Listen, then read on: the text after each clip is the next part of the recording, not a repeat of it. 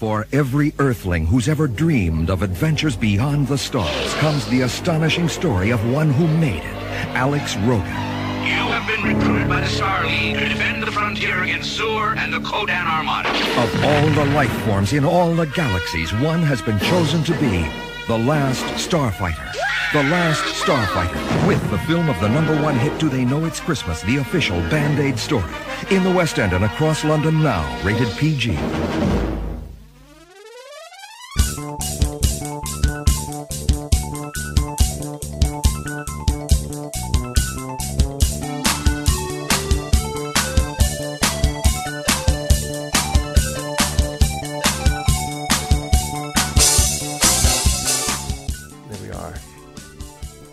Rolling again.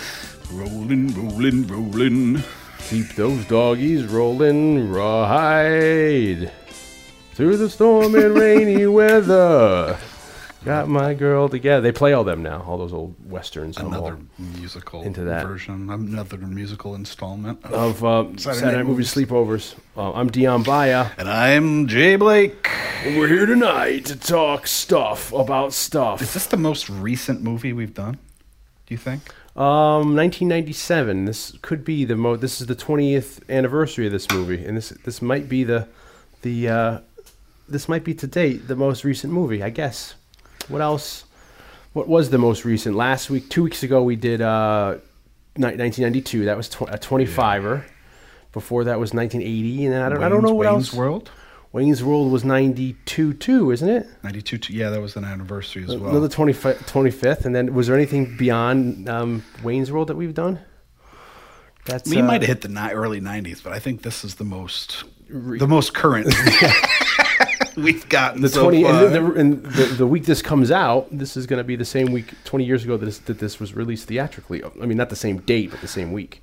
So we're, to we're the being day, real topical, yeah. To the minute, we're dropping it at exactly the same moment that the first screening. and I have to say that what's her face doesn't look like she's aged a day. She must have like a, a a picture locked away in a vault somewhere. Uh, Milla Jovovich, Yeah, you know, because you see her in all those Resident Evil movies now, and she just looks the same. good genes. Yeah, I don't know what the hell is going on with her. She never really did it for me, but I will agree that she is aging well. I mean, she doesn't. Uh, I don't know how because I have no grasp of time with her. Like, how old is she in this movie? I think she's like 22. Oh, okay, that would make sense then. So that when she's forty, I could just be making that up. Though. I completely. I'm not sure I have anything to gauge that on.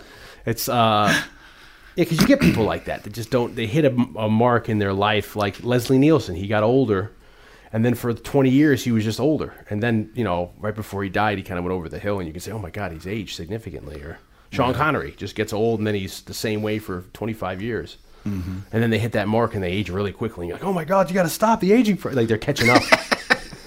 you know?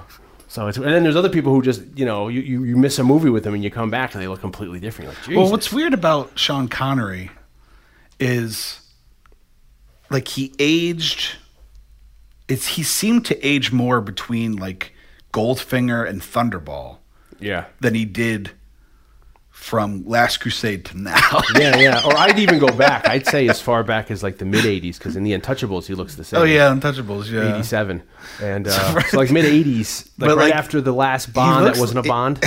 there was like a something happened in it, like one or two years between Gold uh, Goldfinger and like Thunderball, where he just Well, I wonder if it was just he was getting old because he wasn't a spring chicken when he got into it because he did, he acted in the fifties and stuff. So I wonder if it was just him, you know, moving from like the young person in your twenties to like you're you know being a man, and then Yeah. that was the we just caught him his fame when he was making that segue. yeah, I mean, know? the piece, his hair piece changed. They Yeah, got and a new then he, hair piece, and that's that's him. so astounding to me to think that he's had a piece on all these years, like like uh, William Shatner, like back in the in the Star Trek days. I'm and that high def, I'm like an inch away from the television, looking at that brow or the hairline, looking to Yeah, see yeah. if Well, I it could have, you know, with I was with Shatner in the beginning, it could have just been like the back, like the Ted Danson thing. Oh. where like That- like a yarmulke where they the rub. yeah, where the, the hair yarmulke. yeah. because I remember when we were in college, you we were wa- you and I were watching an episode of Bionic Woman, Wow. and you're like, "Whoa, what's the hell? What's going on with Shatner's hair?" And it was like the worst piece I'd ever seen. It was like made out of yarn or something. it's like a Raggedy Ann and Andy wig. Jesus. And you're like, man, what's going on with his hair? It's kind of crazy. I was like, you know, he wears a toupee, right? And you're like, what? Yeah, I, was, I, I went home, I went to the bathroom and cried. you were shocked. I was like, he's got the most like infamous toupee of all But he time. doesn't. He's never. He's not like Walter Koenig. He's never like No, even he's never- talked about it, right? He's never, pulled it off and said, you know what? know. Fuck it, I'm old. And I wonder for those years, like where he was living in a van down by the river, if, if like you know that's hard to be able to to keep your look consistent. And I mean, he's been in a lot of movies like T.J. Hooker. Those years, I can't tell that's a real like. To me, if he is wearing a piece, it's never been. Yeah. You know, because there's some people you can spot up. Like I'm walking in New York City down the street, I see a guy across the street. I'm like, he's wearing a piece. Yeah, but you got to figure they got like hair people. Yeah, of course, in yeah. between every take, making They're sure helping him. You know, the fact know. that his hair got, you know, darker, curlier, and like more lush as he got older, like in the Yeah. eighties. And I guess that's what happened with Connery too. He kind of like you know he had like like dreadlocks, and, you know, like long, he had like Fabio hair, you know, and you know. But I guess it's hard to, to make that segue when you I, and then the technology of the piece, you know. Yeah, well, if yeah, you're if you're yeah if you're into that technology because there is you can glue it on, but then there's also people get it um, kind of like woven into their in. existing hair. and then as the hair grows, they have to go and get it like tightened. You know, I get that a lot when I'm miking somebody up and they sit down and I'm over them, I'm looking down. Another thing I get, which is really weird, is when people get the, um, uh, you know, when they take hair from one place in your head and they put it on top Yeah, to like fill in the plugs. Yeah, the, so you see, you know, you get all scabby and it's kind of it, it's disgusting to me because I'm so close. I'm looking at it. It's just done, so you just see like it's dots. Yeah, yeah. You know, it looks like it's like almost like a, you know, it's weird. And I'm like, oh gosh, like you just stay at home for a little longer, try to heal. Well, speaking of bald actors, Speaking of bald actors who wear pieces all the time, um, Telly Savalas. no, I'm just kidding. Uh, we got Bruce Willis this week in um, in uh, Luc this Besson's. is our first Bruce Willis. Uh, This is our film? first. Yeah, Luc Besson film, Bruce Willis film. Uh, it's not our first. Is it our first sci-fi feature sci-fi film? no, we've done Star many, Wars, many a guess, yeah, sci-fi. Okay. we did Last Starfighter. We did do Last Starfighter. Yeah, but I'm saying in the future, like takes place. Oh, futuristic. Yeah, as opposed to just straight up sci-fi, like fantasy sci-fi. I don't know because we've talked about doing it for a long time. Yeah. not this movie specifically, But others, but too. doing like a futuristic science fiction movie. So we don't really know our catalog offhand. so for all we know, we could have did this last week. For us, they're mostly just passing conversation. Yeah, we were just talking about how time is so relative, and how we're getting older. And uh, you know, I said I just watched this movie, but I realized it must have been, geez, twenty years ago that I just watched this movie. Uh, I saw this movie when it came out in the theater. Uh, this came out in 1997, and I remember we, I guess we'd graduated high school by then, uh, and we were on our way to college. And I took a girl to see this on a date, and it was really cool. It was a chick who was a year older than me in high school. I'm going to leave her name. I'm gonna. I'm not gonna say her name uh, so I can protect the innocent and uphold the law. And uh, we went to the old Acropolis Diner, which you've been to many times, and we we, went, we had dinner there. the old popcorn trick at the movies. No, no. Uh, you know, but that's the thing. I really should have. I, you know, it's. I should have stuck my dick into a hole in the bottom Yeah. of the popcorn. hey, hey, which I don't even understand how that would. Who got the idea? How that's in, in practically works? How you, someone's going to actually practically try that? No, but I mean, I really should have made a move there because uh, I feel like I should have, but you know, I didn't have the uh, I know. the gusto. Woulda, coulda, at- at- shoulda. back then because I'm sure now you look back on it, she was throwing all the, uh, the bells and whistles out man. at me. I've been you know, and I dropped her off, and that was it. And I didn't even like try to get a goodnight kiss. I gave her a hug because I was trying to be that guy. And then it's like, man, she would have been uh, going to town. We could have been, we could have had a lot of a steamy night in, her, in my car. don't I know it, man? Don't I know But so that it. was the first time I'd seen this movie, and I, and I remember that lovingly. That was a really good night. The, the whole right there and the whole experience. Uh, it was fun. We enjoyed the movie. We went back. I don't think we did anything afterward. I just took her home, and uh, and that was before we, you and I had met. We we met. That was May of '97, and we met in August of '97. Yeah. So uh, and that was a crazy summer. You know, you have like one um, crazy summer. One crazy. You have Mickey Blue Eyes came out that summer, which I've never seen. I saw that in the theater once. So we. Uh, you just said you never saw it, and then you just said you saw it in the theater, no, I, I'm sorry. I've never seen it since the theater. Oh, I saw Mickey Blue Eyes, which I've never seen, but I saw it once at the theater. yeah, I haven't seen since the theater. And uh, what else? A lot of lot of weird stuff came out that summer. Like Copland was out that summer. yeah, yeah. I saw that in the theater before I went to see. Um, uh, Event Horizon was out in the theater that summer, '97. Yeah, Event remember that. Horizon was the last movie. I saw that like the day before I left for college. Yeah, and I think I saw Mickey Blue Eyes. It was either Copland or Mickey Blue Eyes. And then the first weekend home, I went and saw Event Horizon. And uh, yeah, I saw this movie. This was actually probably the last time I saw this movie before tonight was at the movie theater. The, um, the Fifth Element. Fifth Element. Which is what we're doing this week, The Fifth Element from 1997. My viewing of it was less romantic because I saw it with my mom. oh, well, you know. and uh, that was, that was the last time I saw. I think I, I really think that was the last time I saw it. Since then, I didn't like it. yeah. Um, I think because, which I'm sure we've mentioned before, that you and I are very big fans of the professional, or as Dion likes to call it, Leon. Yeah. Dion goes with the original European professional. To me, it will always be the professional. So then this was like his follow up to it, and because I love Gary's or Luc Besson's? that Luc Besson. Yeah, okay.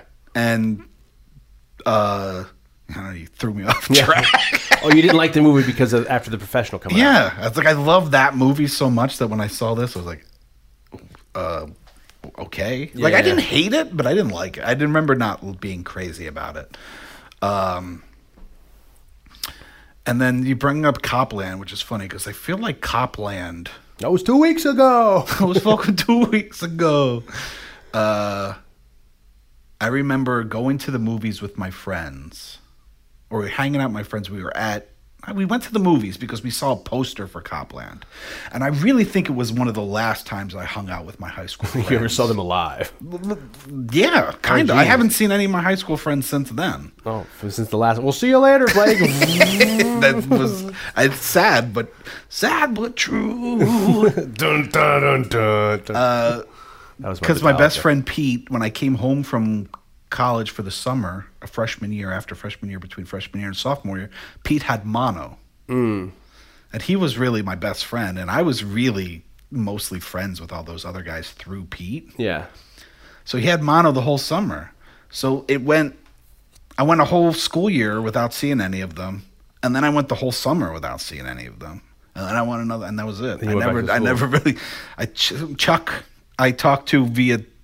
Uh, e- we we exchange emails every once in a while. Chuck, good old Chuck Dunham, uh, who and all those guys were the movies, the guys that I made movies with in high school that we've talked about before, like To Kill a Ninja, which captured the imagination. Yeah, of you said that many- last podcast. You said that there's like a, now there's a GoFundMe out there to, to make that into a uh, an actual uh, I've had like three or four people comment on, a, To Kill a- a Ninja, a George Lucas film, you know, and uh, or a Chow Yun Fat. But I feel like uh, we went to the movies, we saw the poster for Copland, and then we went to Friendly's after, and th- it was one of the last times I hung out with them, and we were talking, and we got talking about movies, and we got to like this list of, like, what are your favorite movies, kind of thing, and Chuck was like. I know it hasn't come out yet and I haven't seen it, but I'm going to put Copland on that list based on the poster. Because the poster had like Stallone, which we loved, had Ray Liotta, which we loved, Harvey Keitel, which we loved, De Niro, which we loved. We're like, this, this, look at this fucking movie Robert coming out. Patrick's in there too. There's a lot of people now, and he went he went like that was method acting at the time for for Stallone. He, he gained weight for that Yeah, role. well, that's the thing. I mean, he was kind of. and I'm sure we talked about a, a lot of Stallone when we did Rocky, and we'll, if we ever get to like First Blood or something, we can talk more about Stallone and uh, his acting because I think he's an underrated actor. Personally, I think he's a really talented actor, but he got kind of roped into playing certain kinds of parts. Yeah. and uh, I, I love him in Oscar. That's great. my. He's great in Oscar. He's Everybody great in First that. Blood. He's First great Blood. in Rocky. He's great in Copland. Yeah, yeah, yeah. He's got a lot of good Tango and Cash. You know? But so yeah, 1997. It's weird because uh, I've been reflecting on that period of my of our lives a lot lately. Even before we did Reservoir Dogs. Um, for some reason, just been thinking a lot about 20 years ago. yeah. And then even though Reservoir Dogs was 25 years ago, during our discussion of Reservoir Dogs, we talked a lot about Film school. our early film school days. Yeah. And when, when we met and, and all that stuff. So That became like a chunk of like the beginning of the Reservoir Dog, but it interwove itself, so we kept bringing it back to Reservoir Dogs. But one hand was without the other, yeah, yeah. for us, it was so t- tied into woven our, in tightly to, to, to our cerebral cortex. uh, so it's I, it's weird that we're doing another like movie from around a movie. Now we're doing a movie from around that time. I mean, not a movie that I look back at nostalgically from that time. Yeah. Um, but definitely a movie, like you said, that summer. I mean, it was. A, I mean, and when it came out, it was. It was movie was a big deal. Yeah, they were pushing it hard. Excuse me. Um, late. I remember. All right, good night. yeah, good night, everybody. uh, I remember like on MTV, you know, um, MTV was pushing like the making of stuff, and they had like a featurette on it, and they were interviewing Gary Oldman, and I was huge into Gary Oldman Yeah. at the time, and he was talking about you know, his prep for the movie. He had to shave his head, and you know, uh, you know, Luc Besson asked him to do it, and he said yes, and he shaved his head, and he, you know, had to wear rubber and all this crazy stuff, you know, and he was just, just playing this wacky part, and I know he be looked interesting to see like how. I bet you he only worked on it for like a week. I mean, he's not in that much of the movie. Yeah, I don't know. And how him and Willis don't share any scenes together. Yeah, and you know, but it, I, I've always been cognizant of that at the end of the movie when one gets onto the elevator and one gets off. Yeah. And I always thought that that was one take, but I don't know if it is now. If they never like, because I heard they didn't since they didn't share any screen time together, they weren't scheduled for the same days. But to me, that always looked like one take. They get on and then he gets off. So I don't know. movie magic. Yeah, if that, you know, it's not like the old days where you could tell there's just like a jump cut, you know. Uh, but yeah, I don't know how long he would have worked on the movie because it's, was it's a really weird paced movie as well. There's a lot going on in it, you know, weird. Yeah. But I think that uh, you can attribute a lot of that to like Luc Besson and bringing over that European kind of a style. You know, have you did you see uh, when you saw The Professional? Yeah. uh, I remember, I remember going back and watching La Femme Nikita, the movie. Yeah. And then that became, I think while we were still in high school, right? That became like a USA, uh, like TV show, remember? Maybe, but then there was that remake with Bridget Fonda. Yes, they remade it Which into. Point of No Return, which was which was pretty good. I remember that, and then, uh, but I remember seeing La Femme Nikita first because I don't know, I don't remember what which one was first, but I, I have a feeling of seeing that one first. But then I remember they made a series about it Yeah, yeah. that was on for quite a while. That, that, that yeah, had I remember it was on through college, but it definitely when we were in college. 'cause Yeah. what's her face was like a big deal. And speaking of Sean Connery, didn't that girl go on to be in the uh, Gentleman? League of Extraordinary Gentlemen. yeah, wasn't she like the Is that vampire her? chick Oh, okay. I don't know. uh, with Sean Connery? I love that uh, book, but I n- only saw the movie once because I didn't think it was very good. I think I saw that at the movie theater as well. Yeah. But uh, yeah, I uh, I saw La Femme Nikita. I also saw Subway. Yeah. um, because on top of liking the professional and then liking Luc Besson, as we all know, I'm one of the world's largest Christopher Lambert fans. Yes. Yes. so, uh, when you when you're not contractually contractually obligated to say 21 Jump Street, you say Christopher Lambert.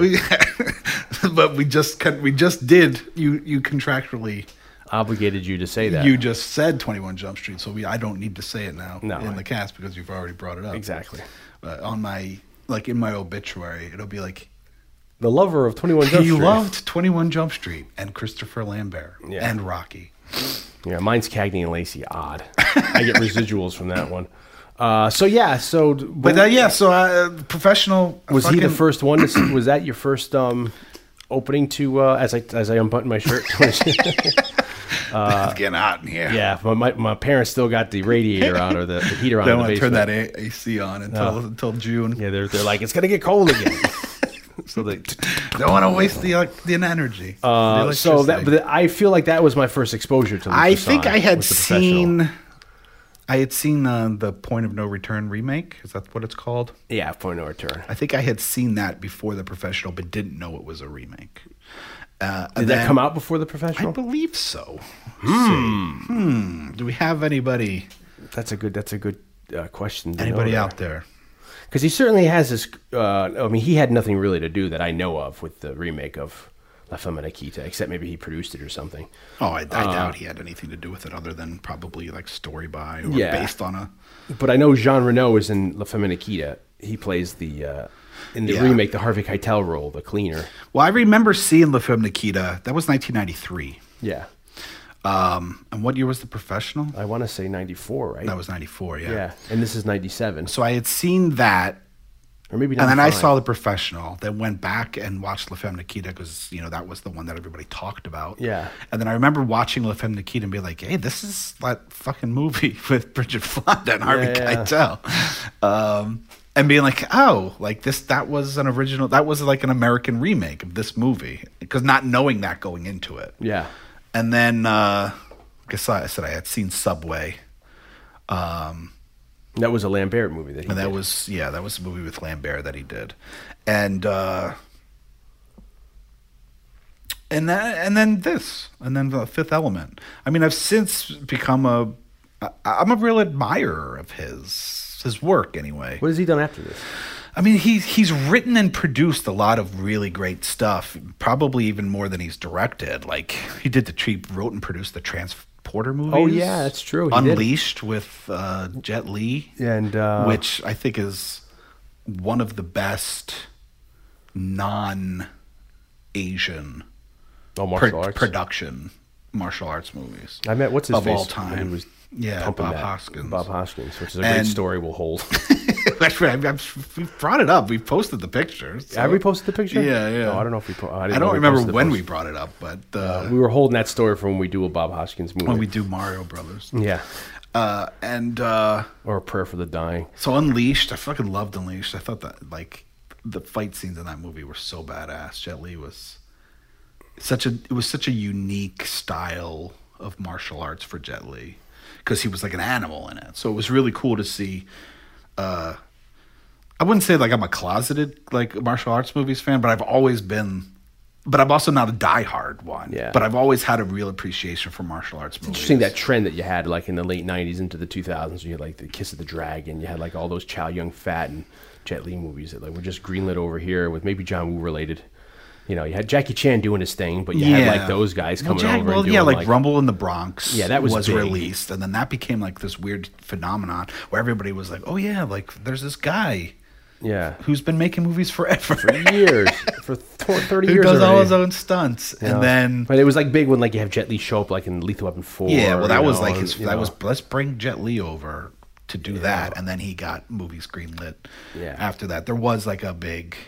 You're right. There was like this weird influx of of like there were American made movies, but they Yeah. were like you know bringing these guys like either Chow Yun Fat who was yeah, who well tra- who came to came and did movies playing characters like he played in China, but they're like, no, no, you're Asian. You have to learn martial arts. Yeah, and he's like, I don't want to learn martial. arts. He's like, "But I'm not a martial arts guy. Yeah, We I'm don't Bruce care. Willis in Asia.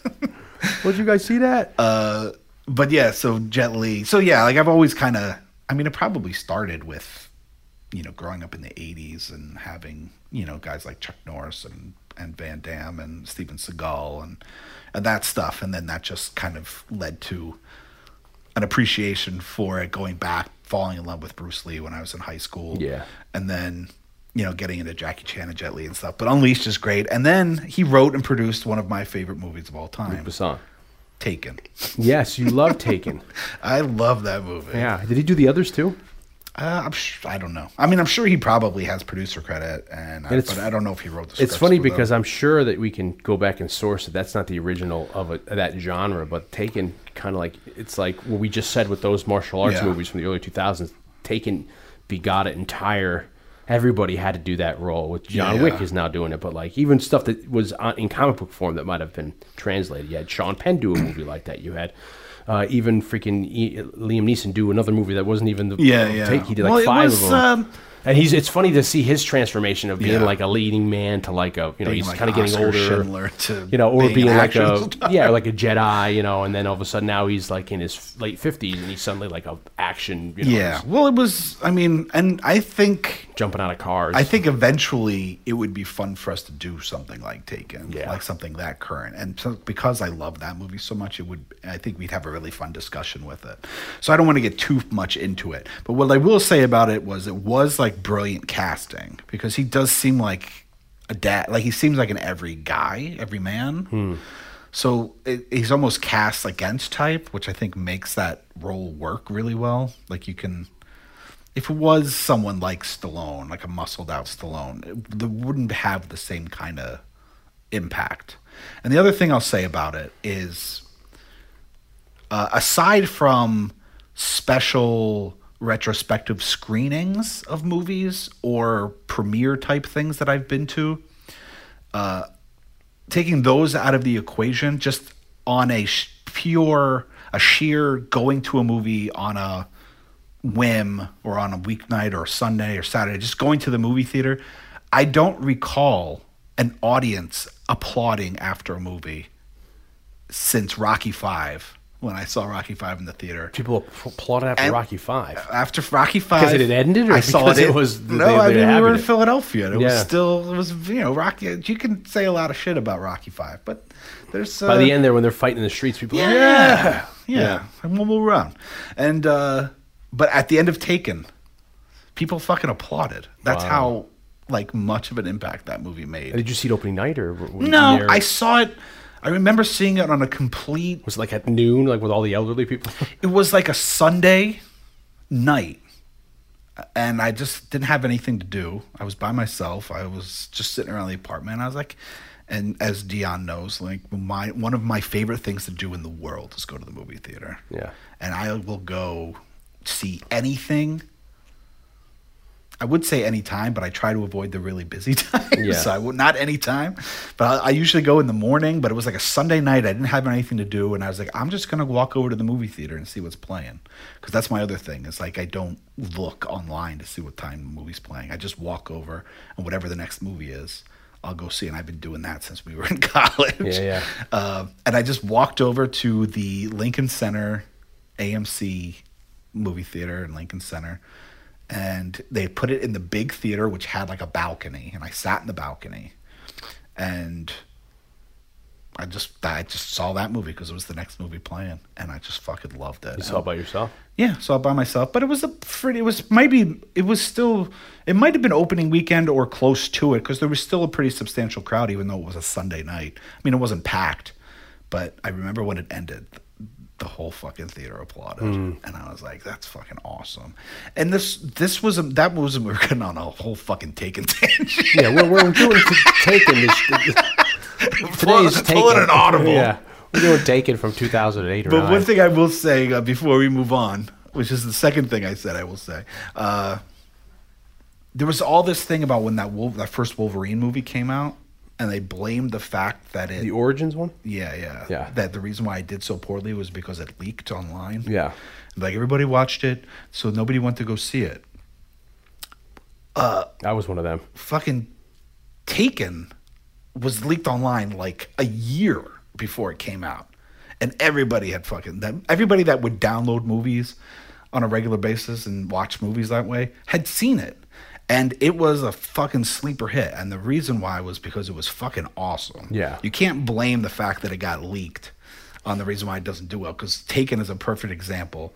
You know, if anything, maybe it helped because people had seen it and been like, "No, this movie's fucking awesome." Yeah, yeah, yeah. and so like word of mouth got around. Whereas, say, you know, I'm not gonna, you know, uh, I'm not gonna critique the Wolverine movie, but I don't, in my opinion, it's not as strong as Taken, Yeah. and I think that's. And it's such an old idea taken. Like I said, I'm sure. Oh yeah, I mean, you know, there's like I'm sure Eastwood, Charlie Bronson, each even John Wayne as a West. You know, I- the Searchers is like taken where they take freaking yeah, Natalie yeah. Wood. I mean, and they it's go- not, it's, not such a- particularly a, it's just like a, a something that people love. groundbreaking original It's idea. just how they do it, and you know, and it, It's like, just it was done really well. I think it's a fucking. I think that script is as tight as a a monkey's uncle. that is just tight. That is a fucking tight script. Yeah. Uh, and it has all the elements that we always talk about. How and I love Famke Janssen. things I love about. She's another one who doesn't age. Yeah, yeah. Famke Janssen is like, you know, she's like what, seventy now? she's looking like she's twenty. So uh, Yeah, yeah. So Anyway. Luc Besson, he's done a lot of different things. I So forgot anyway, he did the Besson is great. I forgot he did the transporter movies, and he has a certain style. I remember when the professional came out, like that. You know, um, you could tell it was kind of foreign by how things were present, presented in the montages. I remember, like, for me, the best example of near like the climax of the professional when like Jean Reno is barricading himself in the apartment, and Gary Yeah. Oldman has everybody uh, Yeah. get ready to, to, to go in. Like, there's a there's a shot of like them bringing like a 50 cal out of like the hallway, and they have like the uh, the thing on the front of it, the grenade that's going to open the door, and there's like a crescendo in the music, and it's Yeah, it's yeah. his, and it's very European for me, like this even the style of music, how it's done, and you know, go Matilda, it's all very, you know, Yeah, I mean, it definitely has a, a different sensibility than we were used to seeing at that time. Yeah. Which is, I think, is another reason why that movie stood out, both stylistically, but also, um, which we'll we'll do that movie at some point for sure, The Professional. But uh, also uh, the style of storytelling and the mise en scène. well, like the emotional content to it. You know, it was not in a typical American. You know, the way the story that's being told was not an American story. Yeah, yeah. You know, it's like nobody like like Scorsese never would have told that story. No, and if he did tell, if he got that script, it would he would have told it in a completely different way. Yeah. Uh, but there was a very, you're right. There's a very foreign feel, not in just the the style of cinematic storytelling, but I feel like in the script and the na- and just in the narrative is very atypical of what we were getting a lot of uh, as mu- mu- movie viewers in the in the mid '90s. Yeah. I mean, last time we talked a lot about that independent boom of the early '90s, and so things were kind of going that way. And I think that's why a movie like The Professional could do so well Because it was out there and it was not because we were coming uh, as an audience we were being conditioned with things like reservoir dogs and then pulp fiction and then uh you know even the non quentin tarantino stuff but Yeah. like the jim jarmusch stuff that was coming out around that time and um it was an interesting time for cinema and, and i think the professional you know wasn't it, it I think it struck a chord because as a movie viewing aud- you know audience we were ready for it. Um, It's a, certainly a leap too to get a guy like Jean Reno to be the lead in the movie. Although, Yeah. and you really need the Gary Oldman character. I think he has a lot to to say that movie was a success. And it's like he doesn't like his performance in this movie, The Fifth Element, Gary Oldman. But I don't think he he says hates his performance in the professional. yeah, and the, the, both these movies, he doesn't like his performances, and, and these could be interpreted. A lot of people will say the professional, and just as much as this movie, are just these and I don't topic you know and I don't care what anybody says. To me, it's the best Natalie Portman has ever been in a movie. um, this the, the professional, Professional, yeah, yeah. yeah, and that's maybe your first role too, It was right? her first thing, and I- Yeah, she's yeah. so good in it. She's so hot. You said that. I didn't. I'm say just that. kidding. Uh, it's just like uh, Alyssa Milano in Commando. when you were fucking getting, you get a little excited about the girl in Never Ending Story too. Oh, was that really? What's her face? Because I remember, because you know, it's so, because it's weird. You have these memories of when you're that age. Yeah, because you're, You- you, you- know, you- well, not Natalie Portman because we were a little too old yeah, for that. But, when you're little, you like, have I used to think, what's her face was so hot, uh, Alyssa Milano in Commando, and then you don't see her for 20 years. You come back to and you're like, whoa, she's eight. She's a little girl. yeah, you movie. forget because you were a little kid when you had those feelings, and you, Yeah, you, you yeah. shut that door. So what's her face? That hot ass girl from uh, from um, Never Ending Story. You realize, oh, she's nine. Jesus. You really start thinking about like, what the hell is going on in my life? But so uh, Luc Besson follows up the professional with the, Fifth, Element. Element. which was a script that he started writing when he was 16, Yeah, yeah. back in the 70s. Yeah, and it was. I guess it was. He had a real um, like um, uh, lonely childhood to to a certain extent. So he said that just uh, he had this idea of this world and this this story. So he would just to pass the boredom and wherever he grew up, he would just I guess fill out this story uh, slowly but surely, and that would give him something to do. And then he had it. That was yeah when he was about sixteen or so, and then it, he didn't do it until he was thirty eight, which is kind of weird. It's our age, so uh, Yeah. now. Uh, that's when he finally got to shoot the movie. And uh, for years, he was trying to get it made, but he couldn't get it made. And I guess he developed it to like at a point where he had like over 400 pages. Yeah. Um, and it was kind of a um, it was it was kind of a different idea at the time from uh, with the the story we know now, where it's the um, originally it was a, a completely different name. Uh, his name uh, Corbin Dallas's name was uh, Zaitman Baleros, and it was about a nobody. He was an, he was the nobody, and he was uh, uh, a worked in a rocket ship factory, and he wins a trip to Club Med Resort on a different planet, and then that's where he meets Lilo, a, a- girl, a sand girl who was a, uh, a real beautiful girl, but she was two thousand years old, and that was the basic premise of the original plot of the film, and. He wanted to get it done, but then no one would. I guess it was too much money. They couldn't figure out how you're going to do this for what you want and all that. So, Yeah. Well, he started developing it in the early 90s. yeah, as a As actually- actual, like, they were going to make it. yeah, and um, And there's a lot of what if game aspects to, to that version of it. yeah, he he brings on to help him for for the uh, production design and like the art. He brings on um, Jean Mobius Godard and Jean Claude um, M- eh, Miseries I'm gonna probably saying that wrong. Yeah, yeah. But I was trying to think who are co- who are famous European comic book artists. Yeah, and we have talked about uh, Mobius, Jean Mobius Godard, because in the uh, Star Wars Christmas special, he aided in the uh, what you call it, Boba Fett sequence. Yeah. and I remember when we watched that, I got to go back and listen, but I was saying like that world and that little cartoon, I was like, it, it's very Judge Dredd, it's very RoboCop, and I think it said it's very Fifth Element, like that, you know, the apartment complex and all that, and I absolutely am fascinated with that idea of, of that of that art in that kind of a world, especially in the '80s.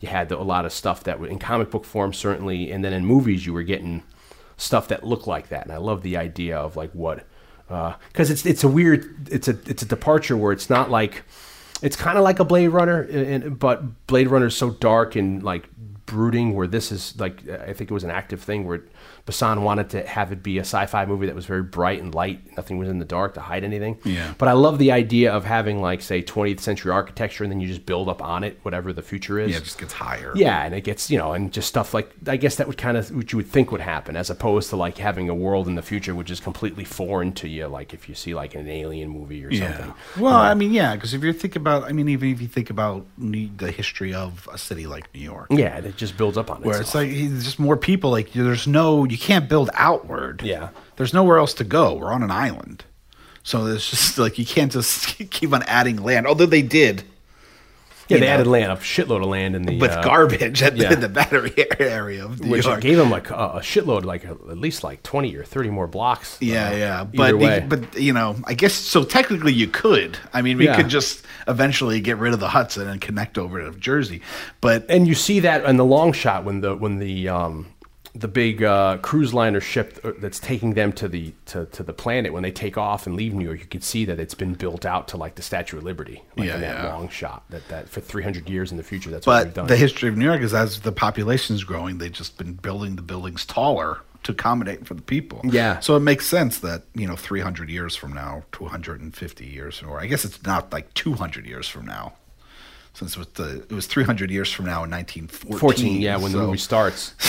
200 years from now, you could see that buildings will just start getting taller and taller. Yeah, and it's a beautiful architectural style that they based it on. There's this uh, movement called the um, uh, metabolist um, kind of movement, and it's this Japanese idea which never was really put in practically, but I find it fascinating where they kind of make buildings kind of look like organically. You know, and they like some look like hives and stuff like that. And there was another designer they built upon this Antonio Saint um, Elia, which uh, was from the 1910s, and he only really sketched and uh, did schematics for buildings. Nothing is really practical. He didn't really ever put anything like physically down. But if you look at his sketches from 1910s, it's very weird to look at. Like he he kind of forethought a lot of the buildings you see today, like the styles we have now. And I love the idea of kind of accommodating like. Um, uh, you know, um, necessity and logic into stuff in in, uh, in in place of stylization, like a lot of like, you know, like they had sea cities or they had um, designs the um, metabolist movement where it's like they uh, they'd say make a city that's a wall, and on one side of the wall is where people live, the other side of the wall is the commerce and work where you'd work, in the middle of the wall is like transportation you know and that you know so i love how in the future in 200 300 years in the future how are we going to be addressing like you know population overflow or, or you know need for architecture and their ideas were well you'd build out over the water or you'd build sea cities where you know uh, it'd be a, it'd be a floating island. They had one called a water city where it'd be like a floating you know say i think it was like 500 meters uh, in diameter, a concrete slab, and on top would be agriculture, and the bottom into the water would be where people lived and commerce in the in the in the where you worked.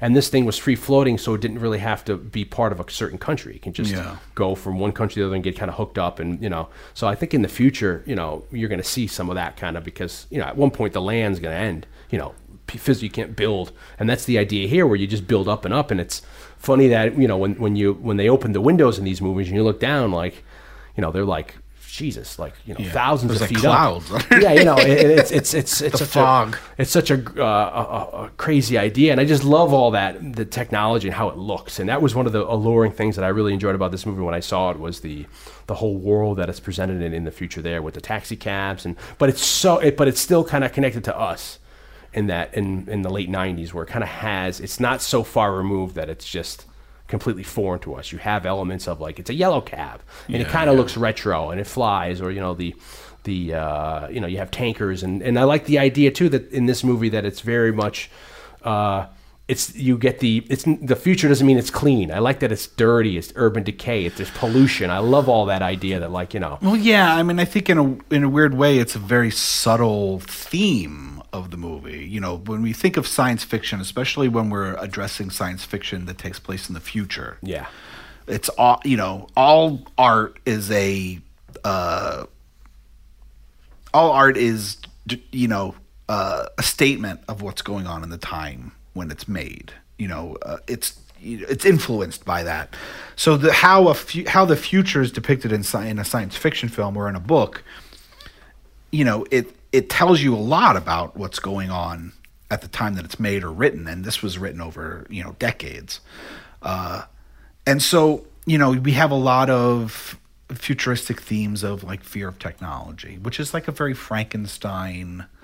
Like we have to beware of what we create, and we have to be responsible for it because we keep on building machines and technology could take over, a la Terminator Yeah. or RoboCop or stuff like that. So that's a very common theme. Now that theme doesn't really exist in this movie, and so in a, in a weird way, it's refreshing because it's it's not playing on a lot of the same themes that we're used to uh, in technology. I mean, even Blade Runner, to a certain extent, is is this idea of the replicants and and uh, having to like atone for the technology we've created. That's yeah, very, very much like a Frankenstein. kind Yeah, of, you yeah. Create this life, and then you just you, you you force it out, and then they have to, and then it's their fault that they're alive. kind of a but yeah, but in a very but this movie doesn't really involve too much of that. It's- Um, I mean, there's there's a lot of very subtle themes going on. You you could, you know, in a way, it, it's it in a very subtle, like not pushing it in your face. This idea of the overpopulation, the pollution. We see the the garbage piled up. That was a theme that they said that they cut out of the movie. That there was throughout the movie there was a garbage strike, which is very New York City. 'cause in Yeah. the seventies we talk about that there was a garbage. Uh, you know, that when Ford said, you know, uh, we're not bailing you out, and the, the garbage they weren't Yeah. getting paid. The garbage men, the garbage is piled up. So that's the reason why when they go to the airport, Yeah. there's this huge pile of trash because no one's picking the trash up. But I mean, so there's elements of Yeah. it, and I think, and I love that it's not like in your face. It's there, and if you're looking for that kind of thing, and it's like institutionalized too. And I, I found in this viewing of the movie that it's, and I think it's because of the European uh, touch in the casting that whoever you represent that that are like part of the institution or whatever, like the cops or the people, they're all like like ugly people, you know, pock pockmark faced or whatever. Like they they seem highly realistic to me in their role of being like they're stuck in the bureaucracy with the red tape. You get that, or you get like these pretty boys, like these like like French or European like young guys that like you know really good looking you know um, clean shaven and stuff so there's a real weird dichotomy there but i was i liked the it was almost like the hypocrisy of all these like it's you know people it's so institutionalized that people are just used to the bureaucracy of it all with Yeah, uh, yeah. stuff going on and like the like the scene with the cops getting McDonald's and they're not going to go over spawn because you know it's just something like you could take that scene and put it like in 1974 and put that like you know in, in a black and white like up in the Bronx like I'm going to you know finish my coffee you know it's Well, yeah, I it's mean- the same kind of a you know it, it just transcends it to the time but, but Yeah. but I liked how you know a lot of the actors he got to play backgrounds in this aren't you wouldn't be your first choices for they just have unique faces Yeah, yeah. some of them they're not good looking you know and, and maybe that's a comment on like the future of being like you know it's a it's kind of a gritty dirty kind of a place you know sure. if you don't you know try to fix what we're doing now environmentally Yeah, but them- but like thematically, there's a lot of it. I mean, he's he's said, but Besson has said that this movie's not big on themes. But I think there are there's it's like sprinkled throughout. I mean, of course, you had the big theme at the end, which we'll Yeah, you know the which, fifth element. which we'll get to. But there's a lot of like nice subtle little things, like what this isn't even that subtle. I mean, it's pretty in your face, but it's a very short thing, which is Gary Oldman's character basically you know he's in the tech, he's in the technology business and he's pointing out that if it breaks the glass then these machines come and everything but then he chokes on a cherry. Yeah, yeah. and this idea of like you, you know and Ian Holm has to be there to if he if he wasn't there to slap on the back of the cherry out of his throat then he would die. It's this idea of you'll never be you can never be like completely dependent on technology Yeah, because someday it's gonna falter. you, you, know, you know, like there, can you're always so gonna- much. There's gonna, you know, like Yeah. there's only so much technology you can do, which is it's a pretty blatant scene, but in a way that's like I said, it's very short and it makes a very big statement in a very small scene. which is also something I don't think goes um, unnoticed by him, the character too. Yeah. He's kind of like upset about the whole thing that he's kind of based his whole his wealth, Yeah. his, his and he's showing off. professional life on you know he's making money on technology or whatever but then something as small as that he can't get around without having someone help him yeah, Yeah, you're right he's got all these little buzzards and That things and little all creature. it's hilarious that little guy you know and then and then when he at the end of the scene when he when he, when he takes Ian Holmes out he, if you see him walk before you see the dissolve he looks at the thing and he kind of and he kind of walks around it it's pretty funny Yeah. um, and he in the, he doesn't show up until like what half hour, forty minutes into the movie. Yeah. you get introduced to him. And I don't even think we see his face the first time we see him. I think his back's to the camera. Yeah, he's walk because he's oh yeah. You see him when he's when initially yeah he makes a phone call and he wants to, he he's uh, I forget what he says on the phone call, but then when you first see him, he's you don't see him again. Yeah. his back and it's when he lays off all these workers, which I didn't realize until this performance that he's he's he's the guy says lay off. We need to lay off five hundred thousand. He's like lay off a million. He, doesn't care, and it, it it goes to that old arcane, which I'm kind of personally sick of. Like the it's the evil capitalist who's the you know Sure. I'd love to see someone and They've tried with like Atlas Shrugged and it doesn't work, but I'd love to see an idea where it's not just the mean old rich guy doing it all, but it's that idea. He's like, fire a million, I don't care, and that's. Then he ends up firing. That's next scene. Corbin Dallas. He gets the he gets a pink slip in his his little. You know, remember the old Yeah, the, yeah. the old bank things with the Yeah, get yeah, the thing. the and that was tubes. yeah. And even though they don't share any scenes together and they don't even know of each other's existence, it's interesting that they do end up commenting on each other or I will say a very interesting juxtaposition is, you know, we just watched we watched this movie tonight. We're doing the podcast, but yesterday I watched The Founder with Michael Keaton about Ray Kroc. Oh, the McDonald's guy. And the Yeah, yeah. McDonald's I want to see that. Yeah. and uh, it was interesting to see like his portrayal of Ray Kroc, and then watch like uh, Gary Oldman's uh, character in this movie. Yeah. There's definitely like there are similarities. I mean, this idea of an entrepreneur or a guy that goes out. But how would but is is Keaton's performance kind of make him be like a dick, or is he or, or more like a is he supposed to be like a guy who started a good business or I think that most people would, and I think Keaton himself would say that they would view his performance in that character as being pretty ruthless Yeah. and a bit of an asshole. I didn't read it as much that way. I read it more as there's like you know how movies, especially biopics, have then like the little epilogue during the credits where they're like they show pictures of the real people and they tell you what happened Yeah. after the movie.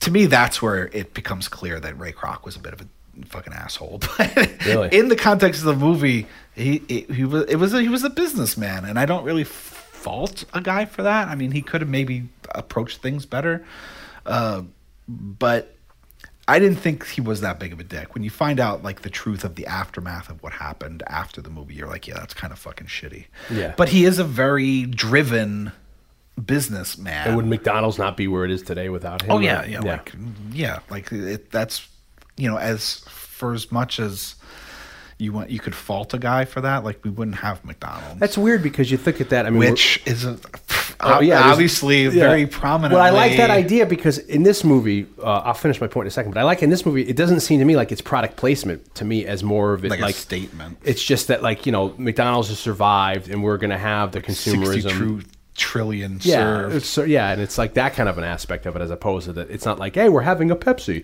you know, it's just that. Hey, I mean, in the future, there are things that we remember, like a McDonald's Yeah, survives yeah. or whatever, three hundred years into the future.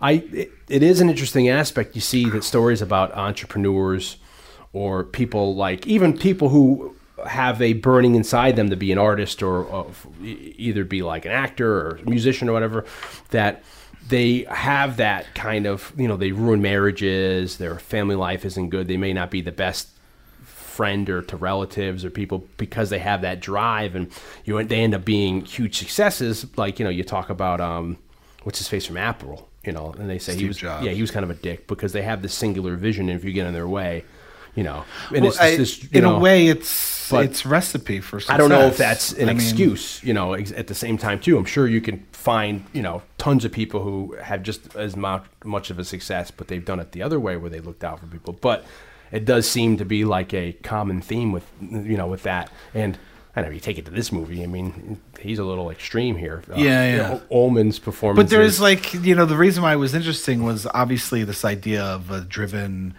uh, businessman, uh, you know, uh, with kind of tunnel vision and, and without much of a care of everybody else around them. Just to, but then there's also this like theatricality that Yeah. between the two parts of like Michael Keaton playing Ray Kroc and you know Ray Kroc was like a Barnum and Bailey, you know, like a T.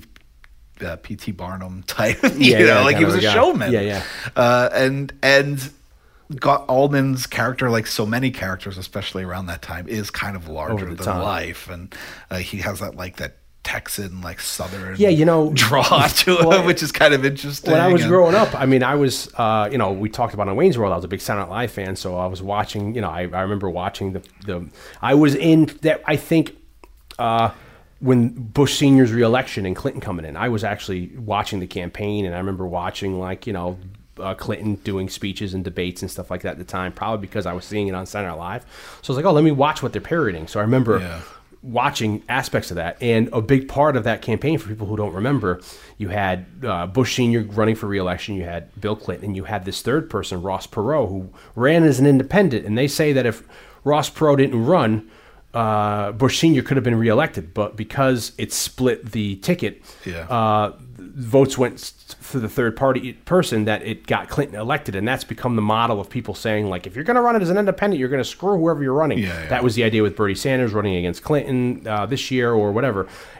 And this character Ross Perot was this guy who I used to have an impression of. I used to, you know, he's, Yeah, he'd be yeah. like, you know, uh, here's the deal. Say he talks like this, and he just, you know, I, I, I don't like it until I can touch it, love it, suck it, eat it, you know. And he, and he talk like that, and, and Oldman says like that was uh, one of the direct references. He, Yeah. he developed the Texan kind of draw. His character was talking like this little crazy guy, Ross Perot, who was ancient when he ran for election, and he's still alive now. So I don't know how old he is, but he was like He's now, 142. You know, and he was like a short little guy with huge glasses. You know, he had those big '80s, '90s. You know, that, that like when you look at him, they're like um, they weren't thick. But Yeah. you know, his eyes were huge. Like he had magnifying yeah. glasses. You know, he was one of those kind of guys. You know, and, and uh, you know, he was very polarizing at the time. People loved him, and other people didn't care for him. But it was kind of like giving America a fresh look. Kind of, I guess you can equate it, kind of what Bernie Sanders was doing now. Yeah. You know, and so it's funny to see uh, Oldman go and you know, kind of like lampoon that and do add that into this character. And we've talked about Oldman before, where he's done. He's in Chattahoochee, where he's uh, someone from Tennessee. Uh, I think he's Tennessee in that movie. He played Oswald in JFK, where he's from down south, and he has various Texas or Southern accents that aren't the same. And then you get in this movie, and it's a completely different accent, Yeah, you know, yeah. for him. And he says he only took this movie because um, he had done the professionally, and he kind of he owed Besson a favor, and at the same time he was getting his own piece nail by mouth done, and he needed financing, so he kind of agreed to. Well, Luc, I think it was. I mean, he basically says that like he can't stomach this movie. Yeah. and that he was really just him. He the favor was financing. that Luc Besson produced nail by mouth. Nail by Mouth, he- which was his movie. So it was like it was kind of like quid pro quo. yeah, he didn't even. Um, bartering. He's like, okay, I'll do this because you're helping me with my movie. Yeah, he didn't even read the script of this, you know. And then like he's that's I remember, you know, like I said, going back to like in the '90s watching MTV, he's like, you know, I had to shave my head again, and I had to wear rubber, you know. And he's like, Yeah. to all the, the the the party got into, and he doesn't have a sizable role in this, but I think just for me personally, like the professional, like without um uh him in the professional as well as him in this movie, these movies wouldn't be. I mean, I I do think that other people bring performances in this movie that kind of hold it up a little better, but he he isn't the linchpin in this movie, but he does add like a a, a great uh, uh, section of the performances here. Well, yeah. I mean, you and I have been fans of his, you know, forever. I mean, he's And He's he an seems to shit on a lot of those roles in that time because he was having a lot of family issues and personal problems with alcoholism and stuff. I a lot of also, those you know, he- and uh, he, I can't, I can see him being a guy that's very critical of his performances too. You know, I mean, I think that's part of it. I mean, I think if you're gonna be that talented, if you're an artist who's that talented, I don't think, I don't think many artists that can be as talented as he are in whatever medium they're working in can be that great without being critical of themselves Yeah. because I think there's a, there is a drive in like dissatisfaction uh, that probably drives a lot of them, and and so I'm not surprised that he would watch something like The Professional and be like. Like I'm just chewing up scenery. Yeah, like I can't believe how over the fucking top I am. That's awful. Yeah. Or this movie. I, I can see it. I mean, because I mean, often, especially with artists, th- their worst critics are themselves. Yeah, I, I wonder if that goes into what we were just talking about, like success, and that's how Yeah. people are cutthroat because they are, you know, whatever themselves, how they perceive themselves versus how they're trying to succeed in life. Yeah. you know. Um, and he plays uh, Sean Bap- Baptiste Emmanuel Zorg, I think his name is this movie. Yeah. and uh, it's just such a crazy it's such a crazy world this paints and and uh, they say that also that the other guy that they um, that they along with uh, Mobius the other guy Jean Claude uh, Morades I think is he he I think it was him who come up with this uh, comic or story called the Valerian that they say that Lucas supposedly took a lot of from Star Wars. There's there's this legendary Yeah. thing, and then that, uh, and that's the, one of the reasons why I guess um, one of the allures that Luc Besson went to talk to this guy and said to him, um, you know, I want you to uh, to do the the conceptual work here on this movie because he hired these two guys uh, before he even had the uh, this was greenlit to do, and he just had them do production work on it. So they basically. Uh, because they had uh, these really popular French comic books at the time. Which called- he was a fan of. Yeah, he he grew up- admittedly grew up, reading them, and, and they played a very big inspiration in, in the movie itself. Um, which when he was we writing it. we see come out in Star Wars, the, the Christmas, uh, the holiday special, Yeah. which we covered in December, and then that went on at the same time. They also did uh, heavy metal at the same time. These guys, Yeah. and that look is is something that you know, like I said, that they say that. There is rumor that Lucas stole that a little bit for like how Darth Vader looks and certain elements of Star Wars. But so they these guys signed on and he had them design all kinds of stuff and basically their vehicles, spaceships, the the buildings, the the aliens were all basically off these guys' designs. But then what happens is when they they disband because he can't get financing, he goes on and do well he does something and then Yeah, he does so basically, you know, he's getting ready to make the movie in 1992. Yeah. And that's when he hires these guys as well as uh, I don't know if uh, Gaultier ends up coming on that early or I think even that early and he comes back to do uh, the the costume design uh, Jean-Paul Gaultier who's a famous uh, clothing designer and Did something like 900 costumes for this movie. yeah and he's Yeah. also the guy that created those like cone boobs for Madonna in the 90s That's very polarizing for our generation. Yeah. Yeah, so I mean, he's he, and he went on to I think you know run Hermès, and he was very he's a huge fashion guy. But uh, I think he signed on that early for this because there's all this talk about that's part of the what if game, which we can get into. Uh, so my point is just to set up that they were gonna make this movie in the early '90s, and then And he brought these people together. And then they got all of development, and then before they actually started production, while they're in pre-production, he decided to put it aside. Well, he couldn't get the money required. Nobody, Yeah. would, no, no studio would back him for this because they're like, this is too involved. He had already made like four movies, but uh, none of them were as big of a success to warrant this big of a script and this big of a budget, especially for a European film. and he might have already even asked Bruce Willis about it. And Bruce Willis was coming off of flops of Hudson Hawk and Billy Bathgate, so he was hesitant to sign on. So yeah, they wanted. They were talking about that. They he he approached both Mel Gibson and Bruce Willis. Mel said no. I think Mel said no, and, and Bruce Bruce, Willis was a little bit hesitant because he was coming off of, like you said, flops, and this was like somewhat of an unknown director in, in America and a really big project that could go either way. Um, and they had talked about, uh, you know, Prince playing the, Yeah, the, Ruby Ru- Rod. the Ruby Rod character. Uh, which is funny because while we watched it, it was like I, you know, you can kind of see that there is that. If anything, like Prince is probably a little bit of an influence. Yeah. Of the way that character, obviously not the way that character acts, because Prince is always seems very, sh- seemed always very shy and quiet, but like the the theatricality of Chris the Tucker costume. that. Oh, I, I, I love his. It's so over the top in this movie. I love it. It's because you know he's friends with Michael Jackson, Chris Tucker at the time Yeah. too. So I see a lot of elements of Michael Jackson, and I love that. like, I love all that shit he does and all this. yeah. It's just so, and it's such a. it- uh, for Chris Tucker, a role at the time where he's coming off of like Friday and like uh, what's the other one? He did a movie with Charlie. Uh, um, what's his face? Uh, Charlie Sheen. I forget the name of that movie. Where it's like you know this is such a you know he's becoming a, a Yeah. like a feminine character. It's just it's real ballsy for him, and then he just completely goes balls out within the character. It's really so in, in 1992 or 93 whenever they they decide to put the project aside because they can't raise the funding and stuff so and then he goes on and makes the professional Yeah. and the professional ends up being a hit yeah and so that gave kind of financiers a little more because he does it with Columbia.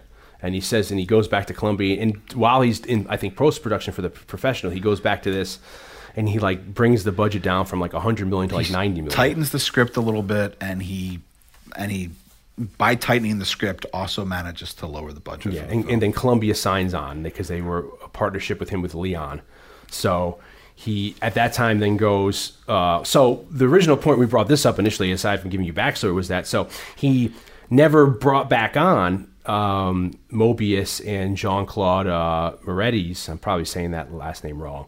Uh, when they got back into it, so they never got a premium uh, once the movie got greenlit and went on. So uh, ultimately, we can get into eight, later. They ended up uh, filing a lawsuit against him, saying that they took stuff of his, and it's, it was a ripoff of various things that they had done um, uh, in comic book form that he was uh, plagiarizing.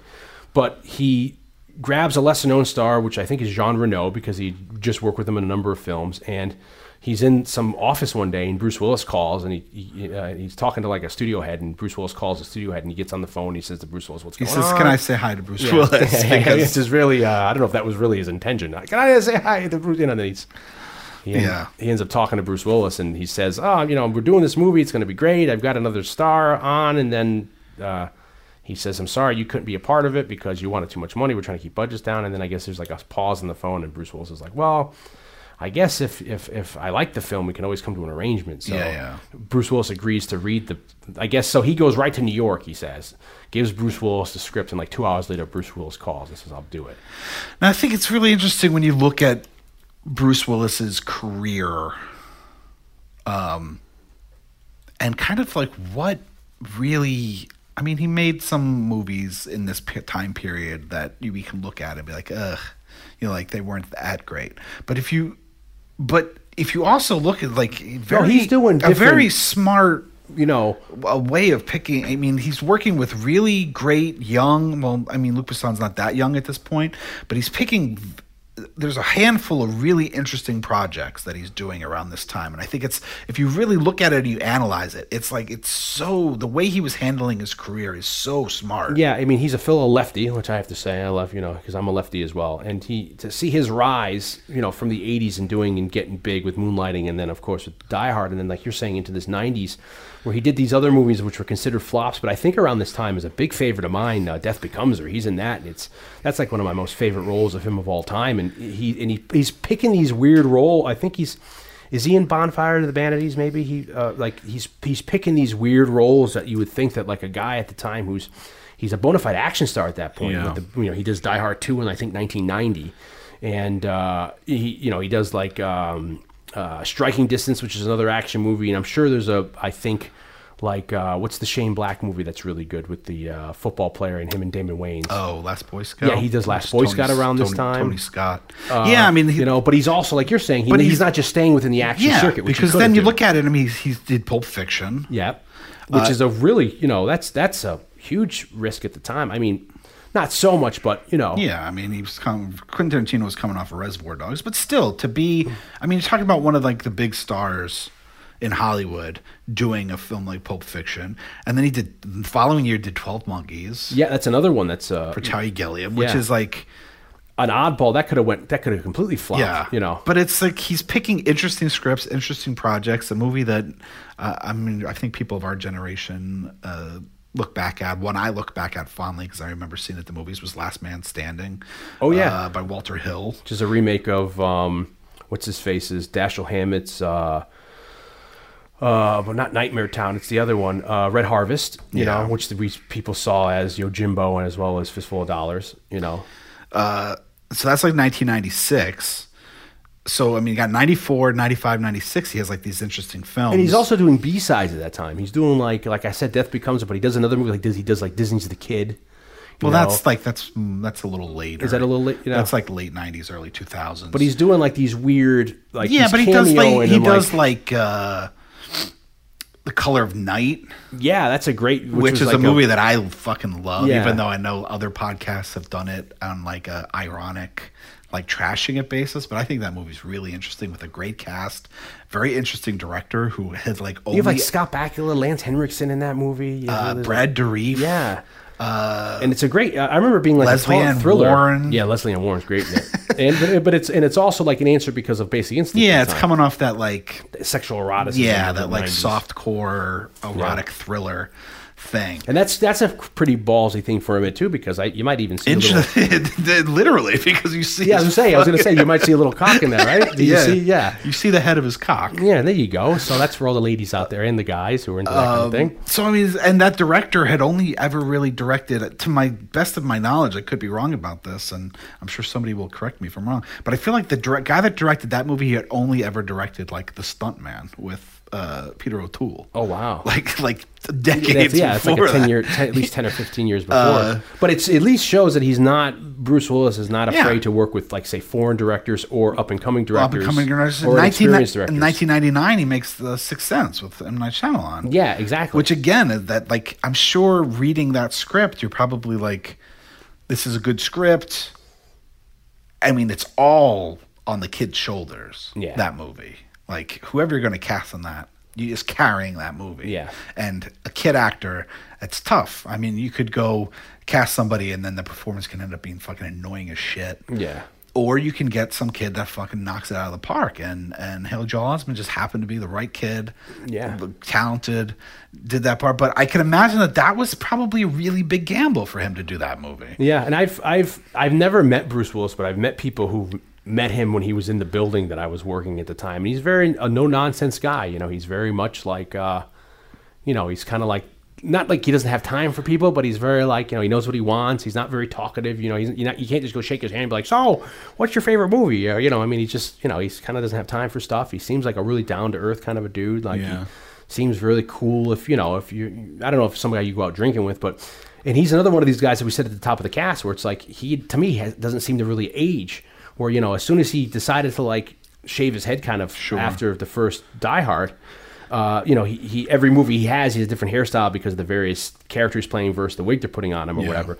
But he, to me, he just, you know, he's a fit guy, and he and he and he could have very easily went the route of say like a Van Damme or a Seagal, where he's only doing the action canon. But even now, I You mean, a lot of his stuff kind of goes like straight to streaming now because it's yeah, not really straight to finally that, ha- but that's a lot, But- very late in the career of other people. But you're also, I mean, he also very interested. Like he was in Looper, A great movie. Rian Johnson, Yeah. which I, I like. Him, I like Rian Johnson a lot. He's one of the only people too who actually he came up. He was one of the last risers into that action canon of the '80s. Yeah. That Stallone, Schwarzenegger, and like you know Chuck Norris started in. But when their careers flopped in the mid '90s, where people were tired of that, you know these, these kind of movies, he, he was able to keep it going. Yeah. And he didn't really have a lull point that you see Schwarzenegger or Stallone or even Yeah. those other guys have. He was able to maybe because he's making these choices, he's doing these movies that are gambles, so to speak. He's not just trying to do a straight action thriller or an action. He just, I have a lot of, you know, I never really had thought about it until we did this movie, and I was looking at the kinds of movie he was doing at the time, and then even now with, like I said, things like Looper. But like you look at it and like, okay, sure, he made some flops. He made some movies that people could argue are not very good. Uh, but if you really look, that he's got a lot of these really interesting projects, and I actually not you know, in in researching it and doing this movie, kind of gained a lot of respect for, Well, for he, him. he's another guy where it's like um, you look at him on the surface, it just seems like he's not doing much. Yeah. But it, but you know, he's he he's good in every movie he's in. Like this movie here, I, I love him in this, and it's like again, like I bring up say a movie like Death Becomes Her, where he, he'll then go play completely against type. He'll take a leap and do something that he's that's completely not his usual style. Yeah. And he'll give a solid performance. And in this movie, you don't think he's really doing a lot, but he's funny. You know, he's got comic moments and like you know even you know you take like um, Pulp Fiction. It's like you know there's just so he has a really good a nuance about him that you don't really see initially off the surface. You just see like a tough guy that's good looking that you know can kick some ass and maybe written in his script every he has to get the shit kicked out of him and he has to scream a lot. You know Hans. You know I mean, but it's like you know uh, afterward he's actually he's a he's a good actor. You know who's Yeah, able to like have a, a a huge sustaining career. I mean that that you know that I think is largely to his credit. You know that he's he makes these choices of these movies. He's But yeah. I mean that's just like uh the example of this movie is like it's just another example. He's like, you know, like let me read the script. If I think the script, if I like the script, we'll figure out a financial situation. which is kind of cool. So, you, so that's that's kind of gives him more credit, street credit, where he's not like, hey, I love the script, but you know, I'm only coming out for twenty million. Yeah, that's my yeah. Fucking thing. Because by then, I mean, when he did it in 1990, when they wanted him to do it in 1992, he was coming off a bunch of flops. Yeah, I mean, Die But, Hard but by 90, the time but- they did it in the late 90s, he had had Pulp Fiction. Yeah. He had come off of 12 Monkeys. I mean, he was kind of Last back Boy on. Scout, all those I mean, when was the third Die Hard movie? ninety five or ninety six. Yeah, so he's coming off another Die Hard movie, which was un, you know inevitably successful. Yeah. So I mean, he was back on top. By And the time- Armageddon's right around there, 97, 98. Yeah. So he's know. coming off a bunch of like really one like interesting performances that he's getting critical acclaim for.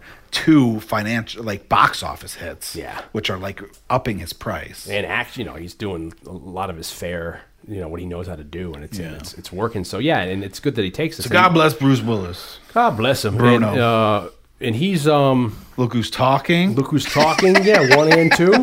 I don't know if there's is there three. I think there is a third one. Uh, uh, that's hilarious. Yeah. So, but that's another example. Although he might not voice the guy. He might not. one? He might not be in the third. but he's in the first two. You know, mm, lunch. You know, it's like it's, it's Yeah. it's just like you know those are examples of movies he's doing. It's just, and I'm sure there are a couple movies in the mid to late '90s that are just like he he just pops up in. You know, that he has like a cameo, like oh, look, there's Bruce Willis hanging out there. You know, and um, then Milla Jovovich didn't really have. This was her first movie, right? I mean, no, they said I that mean they. she was in other stuff, wasn't she? In like uh, that record store one. oh, Empire Records. Yeah, she was in that, wasn't she? She was in some other things, but she kind of views this as her first movie because Ah. Because this was she said it's the first one she ever took seriously. It was like her first like starring role, and it was the first one she ever really cared about. So she put a lot of work and effort into it. So in a weird way, she kind of feels like this is her first movie, even though she had done a few movies before this. I see, I see. And she, uh, and I guess he, he, since she's also kind of the linchpin in this movie, he must have seen, you know, a shitload. Besson must have Yeah. auditioned a crapload of women in this in this role. I mean, there are what ifs. Yeah, he says that like they looked at like three to four hundred people. Yeah, and they even talked to like Julia Roberts being in this like, as as her, and I think that uh, was like in the pre in the initial the, the first the first um, go around. yeah. Um, you also have in this. I want to give a shout out to Byron James. This is like his last role, I think, because he died of a heart attack in 1999. Uh, but he had been in with Bruce Willis in uh, The Player, which is 1992, and Striking Distance 93. I have a big affinity for Striking Distance with. Uh, I know. This Sarah is like the Jessica third time Parker. you brought it up. I love that movie. Uh, Uh, yeah, in New Orleans, and uh, he's great in it. Byron James, who people I guess would most notably know from. Is it uh, Byron or Brian? Is it? I thought it was. By, uh, was it Brian? I thought it was I think it's B R I O N, like a weird spelling of Brian, but I could be wrong. But yeah, I mean, this guy. I Um, mean, know him from Blade Runner. yeah. Well, like he could, you could easily put this guy in like the Sleepover Movie Hall of Fame. Yeah. because you go back, he's in he's in Blazing Saddles. Wow. Oh, is he? He's in Blue Sunshine by Jeff Lieberman, which is a horror movie that I like a lot. He's in Crime Wave, Yeah. Sam Raimi's second movie. Which, if you want to hear like some funny stories about him, um, if you listen to like the commentary uh, for Crime Wave, with Bruce Campbell. He talks. There's some wacky stories that he tells about like how crazy this guy was in real life, and, and in a way like how difficult he was to work with. He He's- seems like a nut. Even just looking at him, he kind of has that. yeah, but he's in 48 hours. Yes, he is. He's an enemy mine. Yeah. He's an armed and dangerous, which is a you know classic Cherry 2000. He's in Red Heat, Tango and Cash, Yeah. Red Scorpion, and uh, Cabin Boy. yeah, I mean that those are just the tip of the iceberg. yeah. And he, silently, uh, sadly, And of course Blade Runner. Like he's probably best known for Blade Runner. yeah. Sadly, he he he dropped dead in 1999 of a heart attack. Uh, but I think this might have been his last movie. Uh, but I love him in this too. And uh, I mean, there's a lot of like uh, little cameos through this whole thing. I mean, um, you have the British um, trip hop rapper Tricky. He's um, uh, Gary Oldman's either he has I didn't realize in the movie, but he has like left arm and right arm. He calls them. So I don't know if, if, what, which one is his left arm, right hand man or left arm man. Yeah. But the guy he has go to the airport. That's tricky. Uh, who had a big trip hop career. Uh, Lee Evans, who's a big British comedian. Uh, he's the steward on the ship. You know, he's that guy when they get on the ship, like we're sending someone to negotiate. Yeah, like he's yeah. a big uh, British comedian. We have Ian Holmes, who you know people know, who's a great Yeah. English Well, actor. that- the guy, uh, and You know the guy you mentioned before. He's also in like Uh, Lee Evans. Like there's something about Mary. Oh yeah, he is. Yeah, yeah, He's in yeah. I forgot about And yeah, that. of course, Ian Holm from Alien and And uh, and a ton of ton of Oh. stuff. He's in uh, at around the same time. He's in Kenneth Branagh's uh, Frankenstein. Um, his friend in the movie, the the little priest. It's funny because to me, uh, there's a great Irish. Uh, comedy show called Father Ted that I love. That's really big. That in the '90s only went for like three seasons, and it's a it's a joke on uh, Catholic priests. Uh, this one guy is is banished to a island off the coast of Galway, Ireland, and it's just his adventures dealing with all these nuts. And I feel like the, their relationship, the two priests in this, is mim- mirrors that to a certain extent. Um, but the little his friend in this movie, Ian Holmes's um, understudy, is the gentleman who ends up being in um, uh, Nil by Mouth. He's Oh, the- yeah, the, lead yeah. kid in. So I don't know if Gary Oldman got him because they were doing this movie, or because they don't share any scenes together. But maybe it just was happenstance that they uh, they were working together, Yeah. and uh, he got him. But he plays a. Gr- I've only seen Nil by Mouth once, Yeah. um, but I freaking loved it when it came. It was very. It's very. It's a hard movie to watch. I saw it at the movies here in New York City, uh, and it was just a wacky night. So I remember, unfortunately, I don't remember a lot about it because it was more. I remember the night more. It was Yeah. a very weird circumstance. I went out with people that uh, are not worth mentioning because nobody will know who they are other than Dion. but it was a, but it was the only time I went out with these people, and we came down here to see it, and uh, and I was like a middle class kid in college, so I didn't even have like that nice of clothes, and I went out with like these really rich kids that were driving like you know it was a very odd. Was it the kid that ended up getting uh, Jamie. I was going to say he got out freshman year. They kind Yeah, of yeah. Out of, see, last year, last cast, we were talking about them getting rid of knocking Yeah. out people after that was he got I went out with like him, his brother, and maybe two other people. One was a girl, and they were like rich kids. rich kids from Greenwich. Yeah, so they were all, you know, we were driving in like this really expensive car, and they were all fucking decked out because they were hip, and This kid it was a very odd. he was he was a lovely kid, and they ended up. Um, Yeah, I mean, I don't say rich kid in that he was a brat or anything. Yeah. He was a great guy. But I it- actually I liked him a lot. it's funny that like he was a kid where um, they ended up letting him go after the freshman year because they didn't think um, that his film was working, and, and they told him that going to it, like your film's not going to work if you don't do, if you do it this way. But he kind of with blinders um, for whichever reason did it the way he wanted, and then it didn't work, and then they kind of with other problems. But I remember freshman year going back to like last cast where you'd have we'd have assignments we'd have to do. So like you know it was like you know a person in a room or a conversation or blah blah blah. And it was just us getting acquainted with like you know technology whatever or cameras and telling stories. So one of the early things we did was like each weekend we'd have to take a camcorder home. It was like just film your weekend.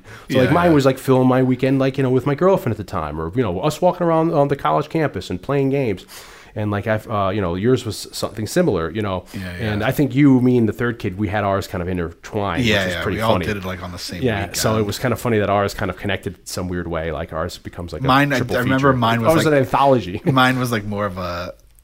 I, mine was less of like actually documenting and more of like a dramatization where I, I tried to like put in like what all of the first few weeks of school were, were like. Yeah. And I tried to like really like a hyper realized like a hyper reality version. And that was also what the third our third friend Chris did too, because remember his was like him being like losing touch with reality and then killing me. he kills me at the end of mine, and then no one knows where I am through the course of yours. Has anybody seen Dion? You know, so this kid. So we're doing st- funny stuff like that in our dorm room, and this kid comes back, and he it, it, it his thing starts off where it's like in front of this mansion in Greenwich, and it's the middle of the night, and all of a sudden these like uh, like a Maserati, a brand new Corvette, and a Ferrari roll up and screech to a stop. He gets up, he gets out, and then it cuts to upstairs. There is a naked woman that you see topless, who's our age at the time. So whoa. Taking a bath in a tub, and his three friends come up and sit on the couch that's in the bathroom. In the because bathroom, yeah. They're like one of rich. That's what they do. bathrooms, And he sits down. And they they just just sort of have a talk. conversation about like what they're going to do that night. And she's hot as balls. She's completely topless, and there's no mention of that. It's Yeah. just like a like a foreign film. Yeah, yeah. And they're just chatting with her about whatever. And this is just a weekend assignment. This Yeah, wasn't yeah. like you know a, a a project or like you know it wasn't like his freshman film. It was just like you know a throwaway VHS assignment, and we're like, holy shit! And then like say, I'll go to the movies with you. no, I'm yeah. So you saw him? Did you sell Nil by Mouth? I saw him? him by mouth with him and his friends. We came down to the city and kind of bar hopped, and then went to the movies. Of course, I was fucking poor, but uh, he was a he was a good guy, and uh, Charles Charlie uh, Creed Miles is the guy's name who's in Nil by Mouth the Kid. yeah, Yeah. And I will say about the this guy's house is when you pulled up because I went to his house too at some point. Oh yeah, I forgot you went into his house, And right? if you go to his house, pulling up to his house is like you're like heat. You're wa- you know, like one of those scenes, It's like when you pull up to like whatever. What's the is it? It's De Niro's De house, like the post, the, you yeah, you the feel like you're pulling into like a Michael Mann movie or something with one of those drive. You know, when you have the the, the U-shaped driveway. Yeah. where it's like you know, you know you're rich when you have like a U-shaped stairwell. Oh, going up in, when you in walk the in? foyer, or when you have a U-shaped driveway, you can pull in either way. That's how you know you're rich. And his house was a very like a very modern, and I feel like whatever body of water. It, was, you it must have been off Long Island Sound. yeah, something like that. It was, but so that's my. Me- I remember the night more than I remember No My Mouth." That's a long story Yeah. to wrap around to that sentiment. Sorry, Uh, great movie though. I remember being uh, really messed up at the time too because and I do remember Clapton did the soundtrack. Yeah, he and did I'm a diehard Clapton fan, especially back then. and he did it for free because he, Gary Oldman didn't have the, the money for the pay. Gary Oldman was like, Clapton said, "You pay for the studio time." Yeah, and I'll, and I'll, do come it. in and I'll do it. For And that was free. when Clapton was big. He was doing the Lethal Weapon movies, all that, you know, Yeah. the guitar licking and stuff like that. And that movie never saw DVD release for years, Nil by Mouth, Uh, because I caught it when it came out on video, and then when it went away, I couldn't see it for so many years. So when I tell people about it and go back and, and it's very it, hard to understand, and for us Americans that Yeah. like the the Cockney, the Yeah, the, the, the the British accent, the British language that's going on in that movie is very it's yeah, hard to I mean, in, in, a, in a nutshell, it's about East London, and it was about some about Gary Oldman's growing up, but it's about a very abusive family, like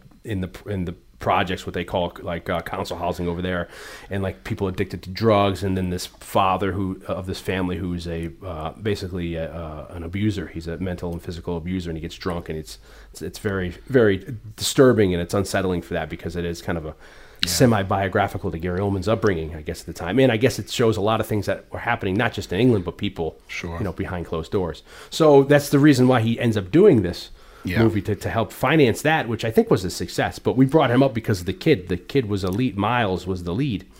Uh, and that movie plays the kid in the movie who's addicted. I think he was addicted to heroin in the movie, but he is the the little priest in this. So this cast is pretty extensive. I don't know if we're, we're I'm sure we're missing other people in this that, that have little cameos in this, but uh, so and then the, the the oh we have Luke Perry who at the beginning of the movie, who, and I remember when this came out. Um, I know, he gets like fifth billing in the opening yeah, and, credits, and he's, only in the starting, you know. And but at the time, um, you know, I think uh, 90210 had just finished. So It I remember being surprised, like, "Hey, Luke Perry's getting some yeah, work." but you know? and he had also left it at some point, way before it ended. Did he? He wanted to go Yeah, do a career or something.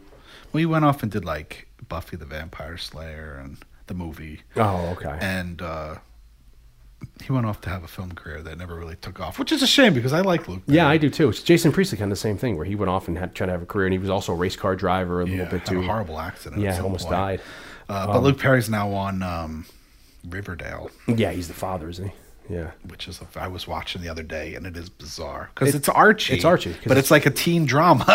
well, because a lot of people don't know that Archie uh, was based out of Westchester. The, the the company that put out Archie was like in like Mamaroneck. They were like putting it out of like a uh, I forget what the name of the comics, Funny Time, whatever the comic publisher is. Yeah, yeah. They were just publishing out of there, so it took place in Riverdale, New York, which is at the top of the Bronx, right along the Hudson River there.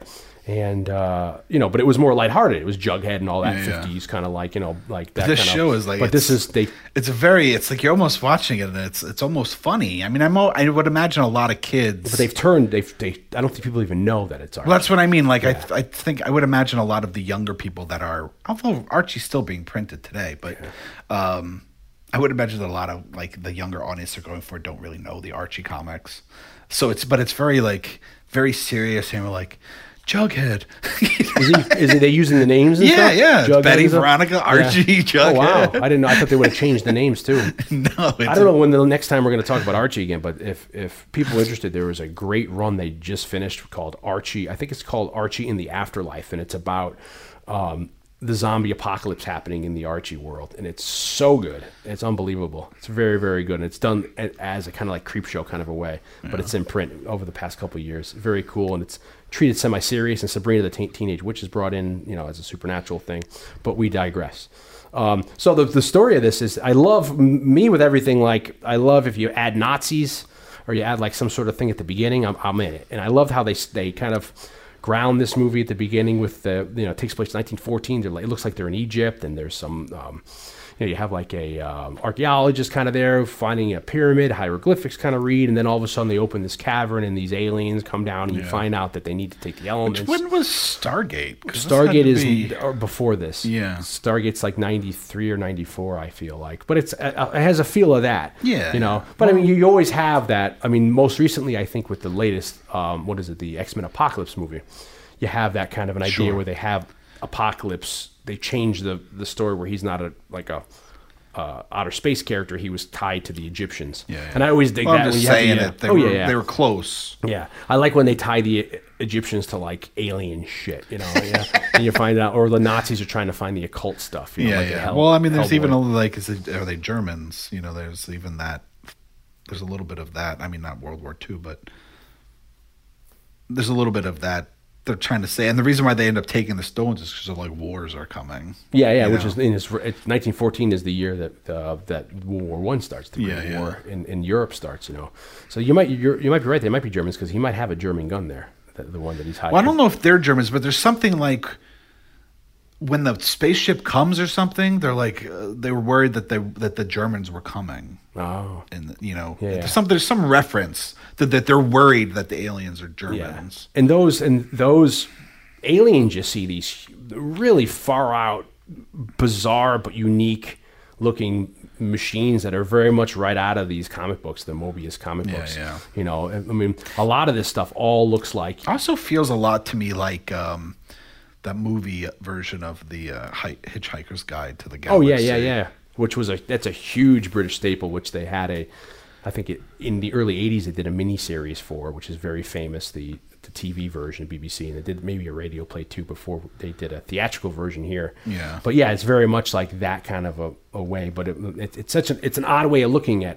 You know, you don't know if they're like those are astronaut suits or if those are just the aliens themselves. It's very, but it's a unique way of looking at these things, and you find out that there's these elements on the Earth. They need to take them because they don't trust us.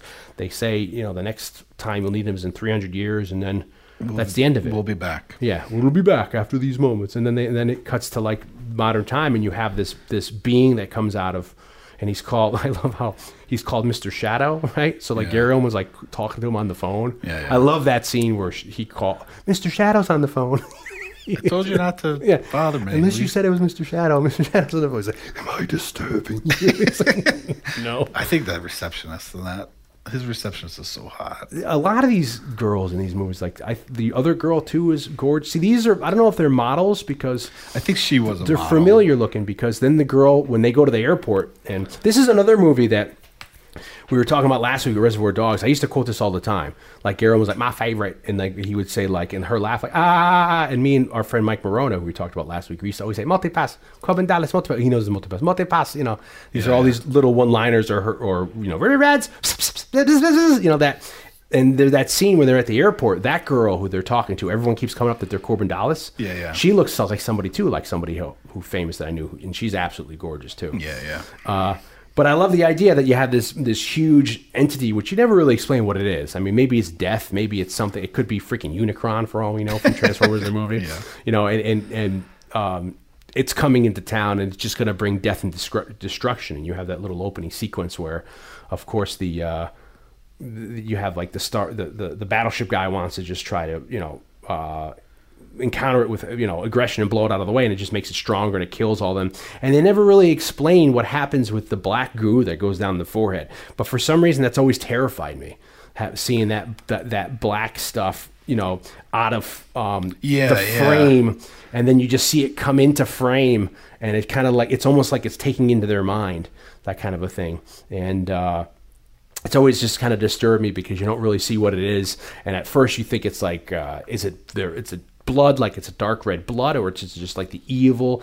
But then when Gary Oldman talks on the phone to it later, and he gets off the phone, he kind of wipes it away, and it's not necessarily like blood or whatever. Eh, eh, Who knows what it is? It, it could be just the residualness of this thing creeping into you, like the evil or whatever. So I've always enjoyed that.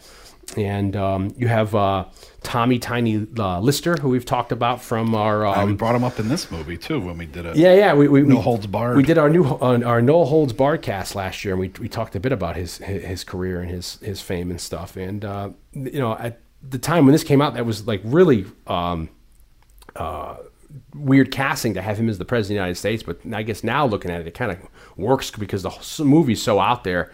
I kind of enjoy him in this role of just being, you know, usually you see him as like a thug or, or just like a, a, a, a like a henchman or some sort of like, you know, heavy. In this movie, him being the president, I think is really cool in it. And, uh, and to me, this, this, this reminds me of a lot of the, um, the movies at the time that were coming out, like the, that version of, um, of the future where you have like uh, Demolition Man or you have Yeah, like yeah. Dread, Judge Dredd to a certain extent with Stallone or even RoboCop. Like I can, can kind of see uh, even like Mario Brothers we brought up. Like when they go into that world, you can kind of see you know the, that that this is kind of the weird. It's very you know, funny because when we when we were watching it, I did have this sense that it felt it felt very '90s to me, yeah. Well, it's funny it- because it's pre-internet. but it feels more like early '90s to me than late '90s. Like Yeah. even the the score. I mean, not all of the score, but there are certain scenes in the of the uh, parts of the soundtrack, the score that have that like nine early '90s beat, like electronic beat. Yeah. that feels so like 1992 to 94 to me. Yeah. the fact that it was it took place in 1997, I was like, man, this feels way earlier of 90s, which is funny because that's when they were developing it, but obviously they didn't write any music for it until after the, the film was done. So it, it it has a it's definitely it, it it's it, I found it interesting that it definitely it feels so 90s, but it felt way more like early 90s. Yeah, uh, it- in my mind. It's it's odd to ha- you have that urban future noir sci-fi, but it's predicting the future, but it's still predicting the future with buttons and because they they have the internet, but they haven't hit the digital age yet. Yeah. So without that knowledge, you still have everything. uh, You still envision there's transistors, there's tube televisions, and you know there's not flat yeah. screens.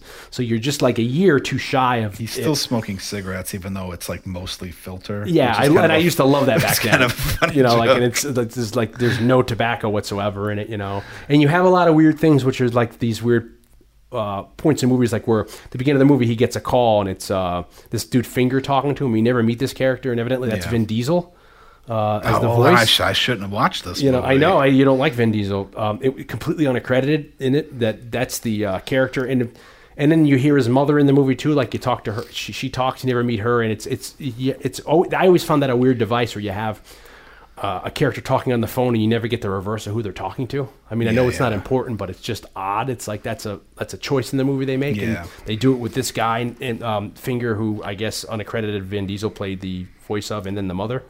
Um, and the, and the, in in this, Bruce Willis is, is a cab driver, and he used to be like an old. It's like starfighter or something like you know up there, and he's retired now. And then they bring him back because they need him to to go on this mission to save the world, which they don't really qu- quite understand yet.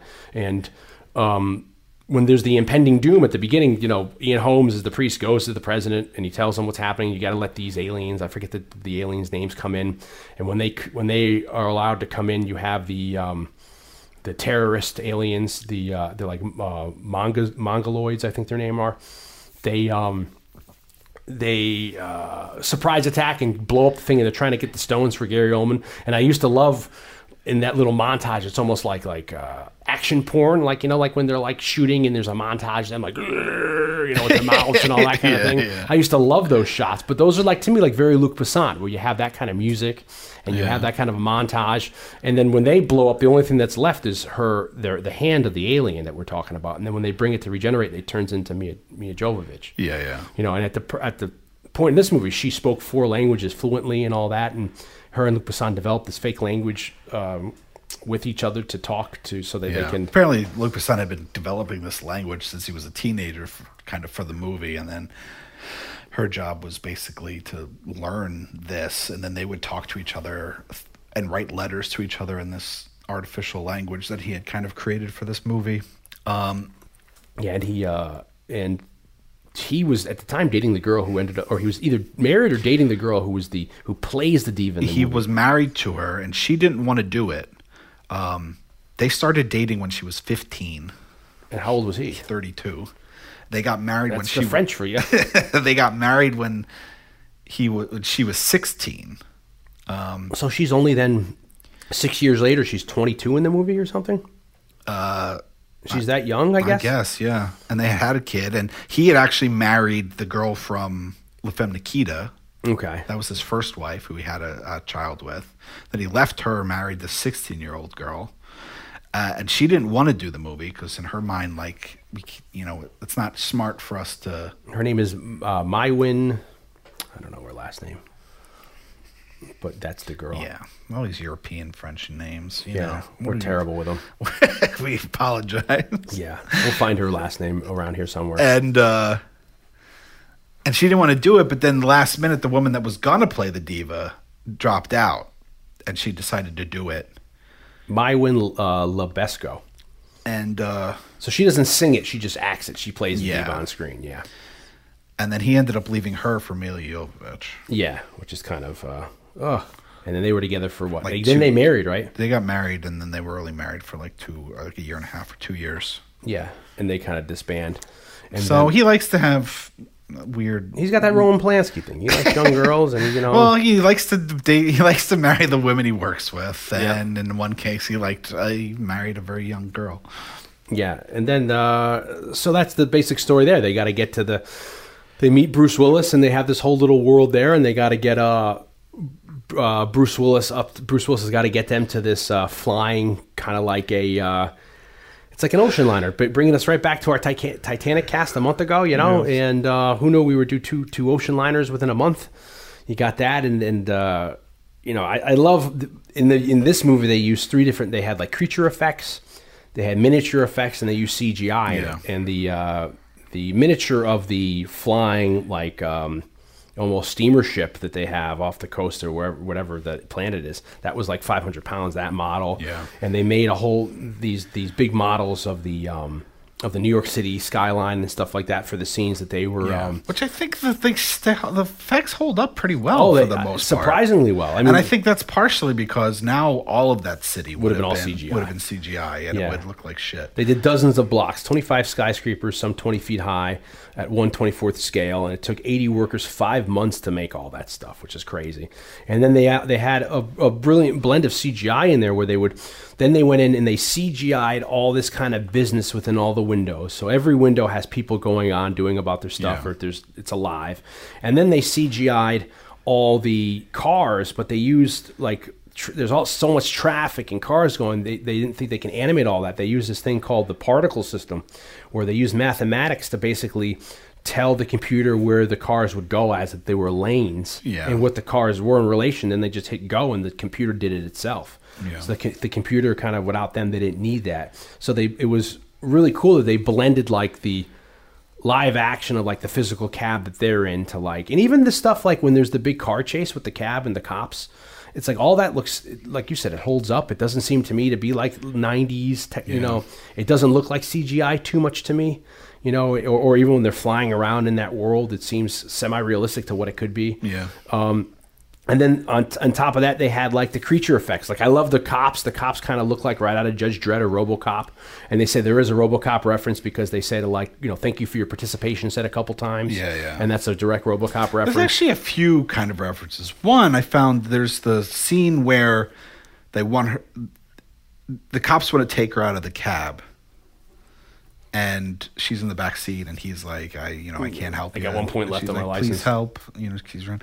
I- It was, to me reminded me a lot of in the professional when Natalie Portman walks by oh, and she's knocking on the door. they just knock on the door. That's an interesting theme in, in, in- to look at between the two movies. That it's like an unreluctant, unreluctant hero Or a, who doesn't, or a reluctant hero. you know, yes, a reluctant. I'm sorry, a reluctant hero. That you know, but I guess you wouldn't call a hitman a hero in, in, in the professional. But he's, you know, Yeah. he plays the hero, the protagonist role. But he's- yeah, yeah. he, you know, he's an anti-hero. But but them, whatever they are, them willing to step out of their comfortability and help someone on a complete. And whim. oddly enough, since we just talked about Luc Besson marrying that young girl, that 15, 16 year old girl, Luc Besson has said that the script for The Professional has a lot to do with, was inspired a lot by the fact that he was dating this teenager, Which married to this teenager. yeah, that's weird. I mean, you know, So I mean, I mean, people always kind of read a, like a weird romantic sexual relationship into that movie, uh, and it's one of the reasons why I actually like, for the most part, the American cut of it better which one? The professional? for the professional than Yeah. the Leon cut because Gets a little weird. um, it, I just think it's some more.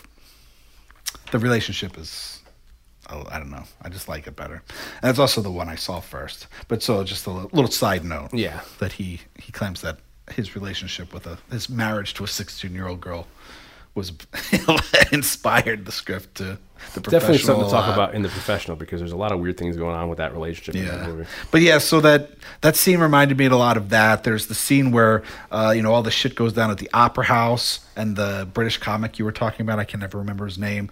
He's yelling for everybody to like calm down. That's very like that's right out of Animal House with Kevin Bacon Yeah. does that exact thing. The the receptionist, Oh, when she's coloring her nails. which is very it was like right out of Total Recall. Yeah, well, that's another one too. Total Recall of the time period too. The, the Schwarzenegger version. They're all kind of have. They all seem to be various degrees. Yeah. they can be within the same inhabitable world. Just, Yeah. you know. Wherever But takes there's a lot of these. I feel like there's a lot of whether they're intentional or, or unintentional kind of like references to other movies in this movie. Um, I love the the outfits that the uh, the bad guys, the, those terrorists. Uh, I think they're called the Mangaloids, maybe, or I'm probably saying they're. I'm not remembering their name right, but the the guys that Gary Oldman get to uh, to be those dudes. I thought they were so original looking when the uh, when we you know when I when you first saw them, and uh, you know I like how they're able to have like a cloaking ability where it's very much like the Michael Jackson black or white video from the early '90s, where you know they can shake and they can turn out and be they can cloak and look human or whatever, but then.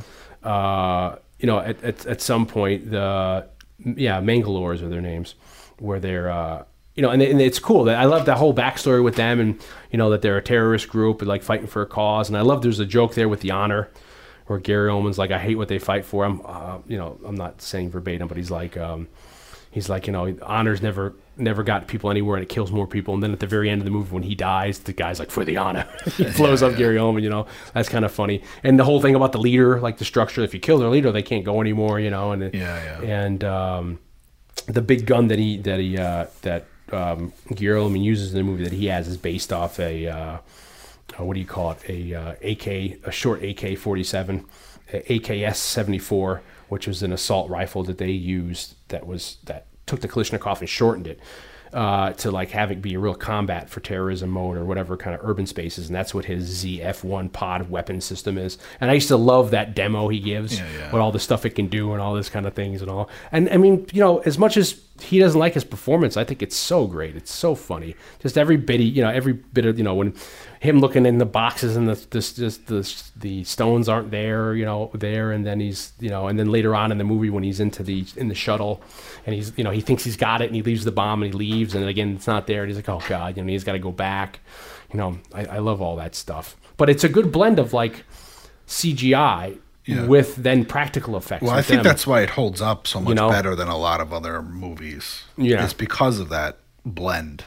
I mean, I think CGI, and I think everybody would agree that CGI works best when you kind of blend it with, you use it to like accent or enhance practical effect. Yeah. Instead of just be the sole uh, effect for the film. And I think that's one of the reasons why it holds up so great. Uh, Besson wanted to shoot it in France, but he couldn't because he couldn't get, I guess, the right place. So he ended up filming in England at Pinewood Studios that we know and love. And he shot the Egypt stuff in Mauritania, and it took 21 weeks to complete. And they shot in the Royal Opera House for the scenes in the Opera House there. And uh, he wanted the, the script to originally be a trilogy, but I guess he, he, he brought it down and condensed it to be just one movie. Yeah. Um, and And it was at the time the most expensive non-American, non-USA movie yeah, made. the most expensive European movie of all time, and uh, that was kind of a risk at the time for them doing that. You know, that to, to, to throw that much money into it and and have all this blend of stuff, and I guess that's kind of like a a, a, a benefit to it in it because if they had gone a different way and blended all CGI or they did or maybe it was all practical effects, it wouldn't have held up as well, like you're saying. I love uh, Ruby Red's character in it. Ruby, like I said, we're talking about Chris Ruby Rhod. I, he always says Ruby Rhod, Ruby Rhod in it. His original name was Lock Rod, but then people say that the, it's, what is it? The uh, it has to do with a, there's a laser that, that originally that, that this is based off of. His name it's a, it's an inside joke. There's uh, rubidium, which is the the uh, the first of the five uh, elements. Then halfway down the road, there's an element rhodium. So you put those together, it's Ruby Yeah. Rod. If you look at the periodic table of the elements. Um, yeah, and I mean, and he's And then also his character Ruby's a girl's name, and then Rod is like you know is like a, a phallic name. So he's a very uh, you know it's feminine, but at the same time it's masculine. It's very you know it's it's it's very down the, the down the line there. yeah, he's uh, I mean, he's certainly entertaining. Yeah. it. I'll give that to him. And, and uh, they had other what ifs with him too. To, to, to, Well, yeah, like I said, they were actually were thinking about casting Prince in that part, and then they were also maybe thinking about Lenny Kravitz. yeah, or Jamie Foxx as well. But I, I love Chris Tucker in this. I, I love his early work at the time. I thought he was great in this. Um, but yeah, there's also there's also little I guess little jokes in that, and then you know, and then at the end of that with the goggles on those guys too, the the mongoloids that was covering their eyes, so that you didn't have to see like them making makeup to the transition to the human eyes in there. So they just put the eyes on them, which was pretty cool. You know, uh, little kind of like trivial type things is like there's no real clear indication. There's a lot of dispute as to what year the majority of the movie takes place. yeah, You know, it says 300 years after 1914, which is where the kind of the beginning of the movie starts. But um, if you look at uh, Bruce Willis's character's alarm clock, it says the year is 2263. oh, that's interesting. But on the 1997 DVD edition, uh, something about the notes in the DVD say it's 2257. And Luc Besson says it's 2259 in his book, The Story of the Fifth Element. So no one really knows. I mean, if we're going to go strictly by screen, I guess it's it's uh, 2263. Yeah, twenty two sixty three would be the thing. Um, they're the I like the scene when they're when they're transition, transitioning to get off of Earth, and you have the i- the scene where um, them getting ready to like leave, and um, you know Ruby Rhod's gonna get with that girl, and you have you have these Rastafarians um, taking all like the the parasites off the bottom of the ship, and they're doing they're smoking blunts. And I've brought up before. There's this really great um, sci-fi book from the mid '80s called Neuromancer by William Gibson. And in that future world too, and he's the guy who they say coined the um, uh, cyberspace, the term in that book. Uh, the the Rastafarian aspect plays really big into the end of that. That there's Ras- Rastafarians in the future. So I don't know if that's a reference to that, but I, f- Yeah. I found it funny that in this you have Rastafarians just smoking away big blunts in the bottom, doing stuff like you know big up, big up, big up, you know, you know. And that's also you look at that. He has a Rastafarian in the professional too. That white guy who's like Yeah. bomba clot, you know. It's, he's also playing a Rastafarian. So I wonder what his, um, um, you know, uh, interest in Rastafarianism. Yeah, I don't know. You know, who knows? Um, and those were toys that they were taking off. They were like '80s uh, puppet toys that they had going off. Like they had like uh, uh, vibrating balls covered in rubber um, like knobs, and a, it was a bubble ball, like all that shit that they had falling Yeah. off. Like remember those freaking things, those Yeah, yeah. scrunchy things at the time.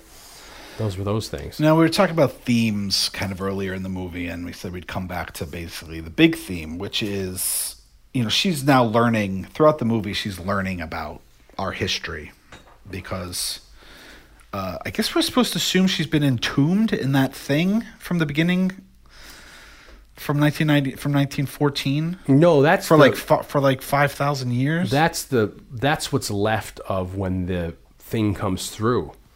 You know, when the ship comes through and they blast it and they grab the, sh- the things. The only thing that's left, I thought, from that wreckage was the hand. No, but in, remember they take there's that big like statue that they take in 1914 where they're like we're going to take the Yeah, stones. yeah, they take it with yeah, they take her with it. Yeah. Is she in that thing? No, I think that's just I don't know what the hell that is. That's like their god. But I, she is part when when that one robot. I mean I through, get that that's her hand. and then that is whatever's in there regenerates to be her. Yeah, yeah. You know, I get that part. Her her, seat, her code or whatever that is, the gene splice. well, anyway, so she's learning all about yeah, humanity and because she's uh, she hasn't been here for a while. I mean you could argue she's never been here if she's being regenerated because you don't know if the regeneration And she's re- being regenerated in the human form too, so you don't know if it's, yeah, like if she has some ones- kind of memory or if it's just I don't know. It's a or, or if it's going back to like if they're the ones who originally like seeded the world here, and then you know they're like the gods. Yeah. you know, But anyway, so she's learning. yeah, She's going. uh She's using the internet. She's googling stuff, and yeah. Google, what does this mean? she's going through alphabetically, and she kind of gets to the point where uh, She gets the W. the, the, the human nature is fucking shitty. yeah, And I'm a strong proponent of this. I'm a very negative person, and I do think that humans suck. Yeah. Ultimately, and so I understand her her dilemma. yeah, yeah. and so she gets comes time for her to do her thing, and she's like, "Why? Like, what? What's why save this?" And then it takes Bruce Willis's love. Yeah, he makes her show, and that becomes what the fifth element is. It's love. It's the it's the love of you know. It's almost like he had to kiss her at the end, the damsel in distress. Yeah, yeah. But You so know, it's uh, it's like like Beauty and the Beast. You have to kiss the beast. Before, there has to be a true love kiss before the last petal falls. It's like that Yeah, idea yeah. of the old fairy tale. It has to be like the fifth element is love. Yeah. it has to be true love. It can't just be hooking up. but Love. this you know this uh, this idea of that human nature uh, is so horrible is, Yeah. is a theme that runs through a lot of movies and and science fiction movies and this idea of like why you know the the war and and what we do because she didn't even get to war by the time she started like everything you create That's a shame because a she dest- stops it. She lets go, and then later on when she hits go again, she's at W, and she's like wars, like you know, and it's just Yeah, a nice montage of her. She starts crying. And what's interesting, if you look, if you like freeze frame it, and it's starting to show pictures of examples of the words Yeah. under like weakness. There's a picture of like a wine bottle. Oh, really? Yeah, No. So it's almost like it's a vice or it's a, yeah, know. yeah. But uh, so the, and then it was like you know, love's worth saving. Um, you know this, and ultimately, like that's the most in your face kind of like theme of warning us about you know our ways of destruction which seem almost as relevant today as ever but then the idea of like love is you know something that's worth fighting for um Yeah. and it's not the, exactly the same theme and it's a in this movie i'm about to bring up it's kind of a more optimistic look of it but one of my favorite a movie that i love very much is john carpenter's starman Yeah. and towards the end of the movie, when Karen Allen and, and Jeff Bridges, this character start having, you know, they they become romantically involved and they they're falling, they're in love. And uh, he says something like, "Do you know what I like about humans?" And he says, "Because human man humans are at their best when things are at their worst. And Yeah. I always think that's a very powerful statement. I love that movie. Well, it's exemplified here that, like, at the end of the movie, when everything's falling apart, they're able to bring it together. Yeah. And have it, you know, they're able to save the day and figure out that that is what the fifth element is, that it's love. Yeah, yeah. You know, um, what, what's his face? Besson, he said in his diary that it represents life, love, and art is kind of the, the, the, yeah. the synthesis of the five elements there. or or the of that fifth element there. Um, the the thing I was trying to stumble over before was the ruby rod is the core element of the original laser. So that's the joke for people, ruby rod.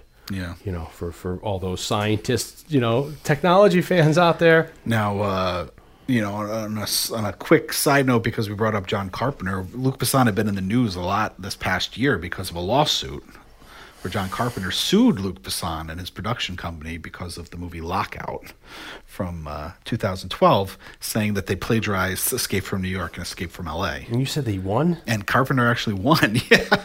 That's that's insane.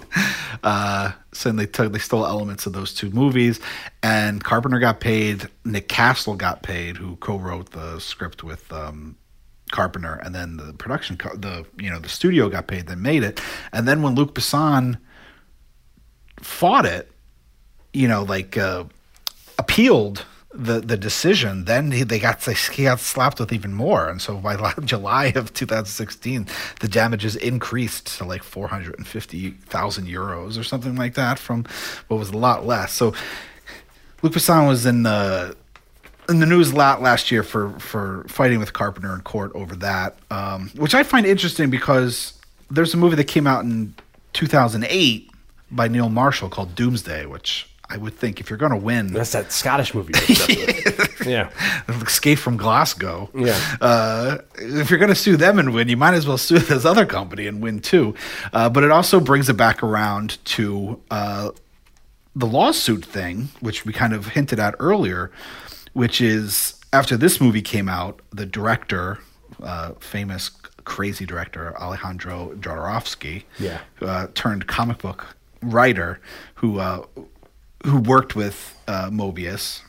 They ended up suing Besson because they said that he stole, he plagiarized parts of the the Fifth Element from a comic book that they did called the uh, Incal, yeah, they stole tiny. Yeah. and It went on until 2004. So that this movie comes out in what year is that? 97. So that goes on for what? Almost. I mean, you don't know if they sued him right away, but Yeah. yeah, I mean, it's, it went on for a while. Ultimately, uh, they didn't win, saying that you know there was really very little, if tiny anything, fragments, as well as that. What's his face? and the fact that he worked on the movie. yeah, he, he, was, he got a paycheck from you know he was in pre-production doing stuff like that. But then later, uh, Jodorowsky say that he and Mo- he and uh, Jean Giraud uh, Moebius. Moebius. they actually didn't file the lawsuit. Like they actually didn't care that it was more the the editor of the comic book is actually the one that filed the lawsuit. Yeah, and I, was, and I remember doing the research for this. I was trying to, for the life of me, I was like, I know that. they- You know, I, I'm not, I'm not so uh, well versed with his work. And I was like, we just talked about it, and it clicked with me that it was the, the holiday special, Star Wars. Yeah. he had a big influence on that, and uh, you could see the similarities here with the two of them, with the two lawsuit, uh, with the two the two works and how they work together. Um, uh, and it's, it's it's it's fickle because that's weird because I would think that they would have a little more of a of a of a chance here as opposed to the Carpenter one, but then the Carpenter one wins and then they don't win. You know? I mean, I guess the uh, the idea of like, well, he did pay you to work on the movie. I mean, the fact that he was going to use things did- that were similar. I guess yeah, they did do con- conceptual designs ended up Yeah, being yeah. big parts of the movie. Um, we said Jamie Foxx. We had Kevin Costner in the What If game as the role of the general in this, and then um, we said Julia Roberts as well. So there's there's a lot of weird what ifs in this one too um, that go on for a bit. Uh, also, we, we if we get to the part here with the um, the diva, so supposedly up until I guess recently, this song she sings was what uh, is, was completely impossible by the normal human voice. They say, I guess. I don't know yeah, because when you about get into that, because when they asked the soprano um, Inva uh, Mula, I might be saying that name wrong, uh, to to to dub in the the voice when she got the sheet music for the diva dance she smiled and she said like the notes written are not humanly possible to achieve by the voice. So what they had to do is they had to have her uh, perform the notes isolated then they put the notes together. Uh, and that was like the big thing at the time. But then uh, later on, it, it they say that it's different because like you know you can't go from like the high F to above high C. It's it's getting into the realm that I guess you're as a musician may know a little about theory, which I know nothing about. Uh, it, it's a difficult uh, um, to, to sing arias Yeah. to do, and then uh, but recently we posted a video of this woman. I think it was a Chinese operatic singer who is able to see for the first time she's successfully able to do it. So I guess you think about maybe once it's done and you can Yeah. practice it, you know, as opposed to being the, towards it yeah. instead of invent it. So it was it was recently they did it at some sort of big operatic event where this woman she's a very well respected um, opera singer in in, the, in that world. She performed it and she did it perfectly, and it's you know it's it's a huge groundbreaking achievement that she was able to get those notes on such a difficult you know level, which was interesting, you know, because uh, I find all that fascinating that you know you can't, you know, different things with scale. That's to me, it's like the on a much much lesser scale, but like you look at people who yodel, Yeah. or you're able to go like the high low really quick, Yeah, you know, yeah. and then you're able to, you know, like you know, and make it sound good as opposed to just make it, you know. You know, I think that it comes with, I guess, a lot of vocal training, which is cool. I think the, like you said, the enduring thing about this is that, um, um, you know, we had, like you said, the, the, the mo- movie's very musical, which seems like a big thing in like uh, Luc Besson's catalog. The guy Eric Serra, who did the uh, the music for this, like the soundtrack is very European. You, Luc Besson, Yeah, there's actually a lot of much- different aspects of his score, and there's actually a, a- like ninety percent of the movie is covered in score. Yeah. which is pretty rare. I Yeah. mean, you usually you might uh, an, a composer might do, you know, like seventy percent or less even. And you have some diegetic music maybe playing too. Yeah, yeah. Uh, so it, it, it- you're right, and there's a lot of it where like you don't even notice it, which is in my mind, you know, kind of It's doing its job. yeah, it's, it's being Yeah. effective because it's not it's not like taking you out of the movie. Uh, and then, there, like I said, there's these certain like more R and B fake drum driven cues that really cement it in the in the world of the '90s for me. Yeah, like you had that sequence where they, you know, like I, when I brought the Rastafarians up, you had like a like a little like uh, you know, uh, what do you call that? Trip hop or the Sly and Robbie kind of Yeah. that reggae kind of a song, you know, like, and then you have that guy Tricky. Um, who's a trip hop artist who was um, Gary Oldman's underling. You have another, I think there is a trip hop song in there too. So there are kind of like period songs being put in there to sound kind of futuristic. But for the most part, the score is very much like I said. It reminds me of like Leon is a very part of of that score. You know of um, you know the the world today and all that kind of a thing. You know and uh, and uh, you know when I think of Luc Besson, I think of like you know his style and the music elements of it. But I think. Uh, a big success here is that the blend when it came out when it came about the blend of still using practical miniature effects Yeah. it's on the cusp of good cgi it's cgi surprisingly for the time that holds up because we've quoted to the to our we're blue in the face of mid 90s cgi i mean uh What's the? Is it the beginning of um, Event Horizon where you see that stuff turning around, which I don't like think looks as good. around and- You know, so there are t- stuff right the same year that's coming out that may not hold up as well nowadays. Yeah. but it's it's used effectively here.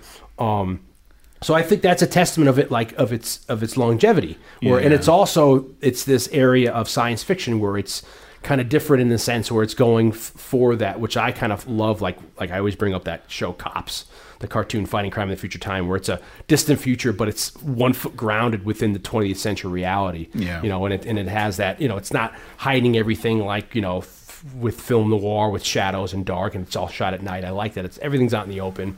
You have those elements, and that's you know that's kind of unique. But it gets to be part of like you have those like Demolition Man at the time, or Judge Dredd with Stallone, or you have movies that were kind of doing that kind of a thing at the time. Yeah, uh, and it's I guess that's like a sub sub genre into it. Um, there was a uh, a, a end scene for uh, Gary Oldman Zorg's character that they didn't finish, but it's in the novelization where um, in the original draft of the script, uh, Bruce Willis and Gary Oldman they do meet at the hotel during the evacuation, and Bruce Willis beats the crap out of um, of Gary Oldman, and then um, he steals the sh- he beats the crap out of Gary Oldman for because of what Gary Oldman did to Lilo, and then they steal Gary Oldman's ship, and his Gary Oldman's gun is out of ammo. Um, and uh, he's able to survive the hotel blowing up, the hotel starship blowing up, and then he ends up, uh, I guess, landing or ending up on a massive glacier. And he calls his secretary to send another ship, but the battery on the gun, which is also a phone, fails, and he's just stuck there. But that ending shows up in the novelization, which, as opposed to just him blowing up in the movie.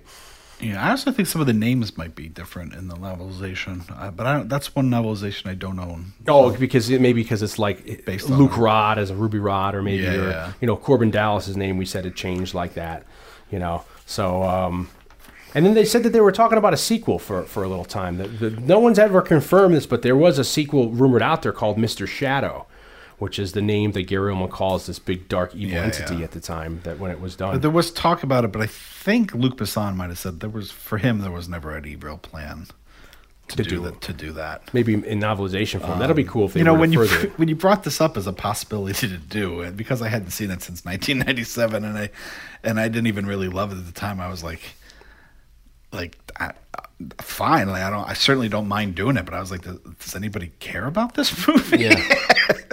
and you were like, yeah, yeah, like people are into this movie. It's like, oh, and doing research. I mean, it was a really divided. Oh, It's completely polarized. and you either love it or you hate it. Yeah, like it was very polarized when it came out. I mean, um, there was a film critic, uh, Mark uh, Kermode, who had written a thing, and he was saying that it was the most polarizing movie of, of like for people that he had talked to and, and his readers. And he he in, in something that he had written, he had he had called it both both the best and worst summer blockbuster of all time. Yeah.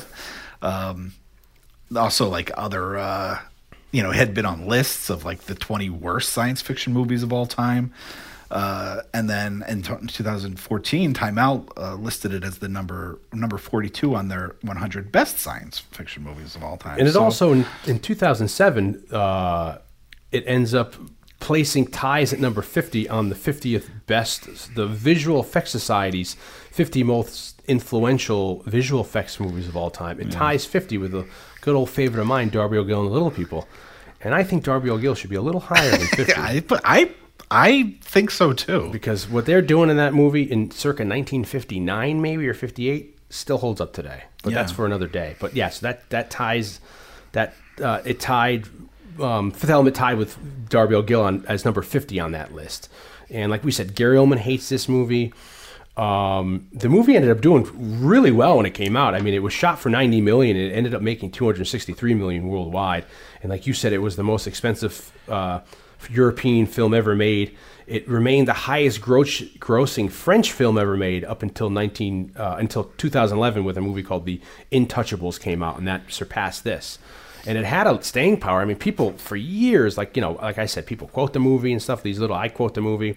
Uh, you know, people always talk about this movie, but at the time when I saw it, it was like I didn't think it was a great movie, like it's like a, a masterpiece. But I thought it was a lighthearted, fun. You know, to me, it's like a visual comic book. It was just like a fun, you know, like an uh, uh, a very great unique way of looking at the sci-fi future that was different from a Blade Runner or different from you know some of the stuff at the time. But it was light, it was fun. You had people you loved in it. It had weird twists and stuff like that. So I enjoyed it when it came out, and I hadn't. I guess I hadn't seen it for how many darn years until we watched it now, and it like it, I was surprised that a lot of the CGI holds up as well as it does for when it was made.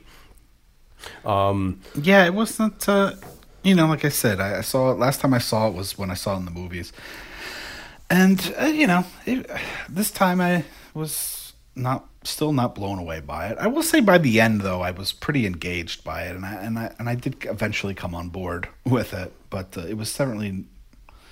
It's not a movie that I have a lot of nostalgia for, so it's uh, you know it's it's sheer even watching it now it's sure just like watching it for Yeah. face value you know and just watching it as a movie i certainly don't dislike it i don't think it's a bad movie it's just uh i just uh it's it was never a thing for me so it's hard for me to kind of relate to it in that way Yeah. i can see why this movie has strong supporters uh, it's certainly very stylish and it is fun.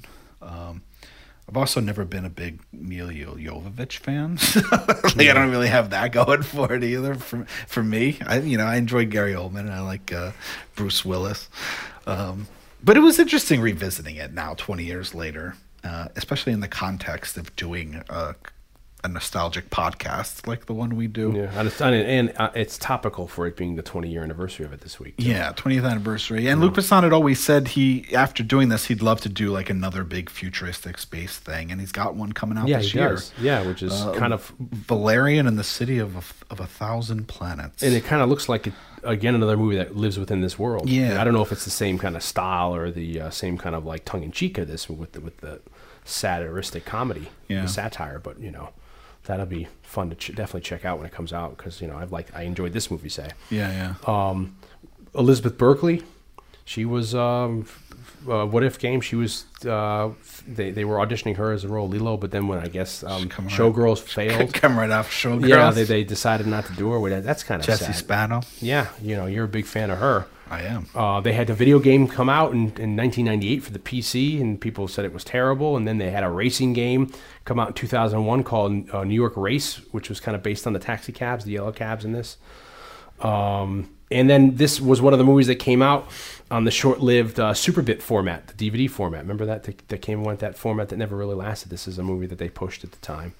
Um, the the end of this movie here, um, you know, when they end up really killing the entity that we're going to call him Unicron, when Yeah. he comes in and he's just you know right outside the Earth's atmosphere, and you see him freeze, and how they have the shot where uh, he kind of stops, and it almost becomes like he becomes a second moon. Yeah, is yeah. that to le- lead us to believe that this has happened before? How this evidently this moon. evil It's every 5,000 years. yeah, this evil happened. This isn't the first time this evil came. And I don't know if it's the same evil, but it will come again. And that's why we need the fifth element. That's why we need these people. That's why we need love. That's why we need these other stones and all that. So, yeah, that's my question to you is do you think that maybe it's speculative that, that, that I mean, they're not laying it out, but maybe they're putting the question in your mind that maybe the our moon is the last entity? Very good question. you know, because how it how they framed that, it, it became fucking Tatooine all of a sudden. you know what I mean? It's like, oh, maybe well, that's two suns. you know, What's oh, is it two suns? Okay, which one has two moons? I thought one, one of them has two moons. but uh, now I'm. Uh, if that thing's gonna stay there, You the know. tides are gonna be all fucked. Can you imagine? Well, I'm, I'm sure in that world they'll blow it up.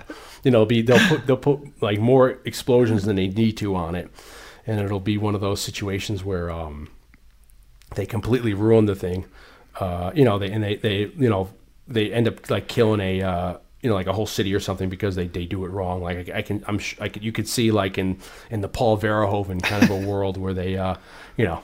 They're like, oh, sadly, because of the moon we had to blow up, uh, all of old Detroit was completely blown up, and that. But that's what happens now to your local That's, commercials. that's the next one. The Yeah. sequel is them blowing up Mr. Shadows corpse and and uh, then ruining most of the country, most of the planet.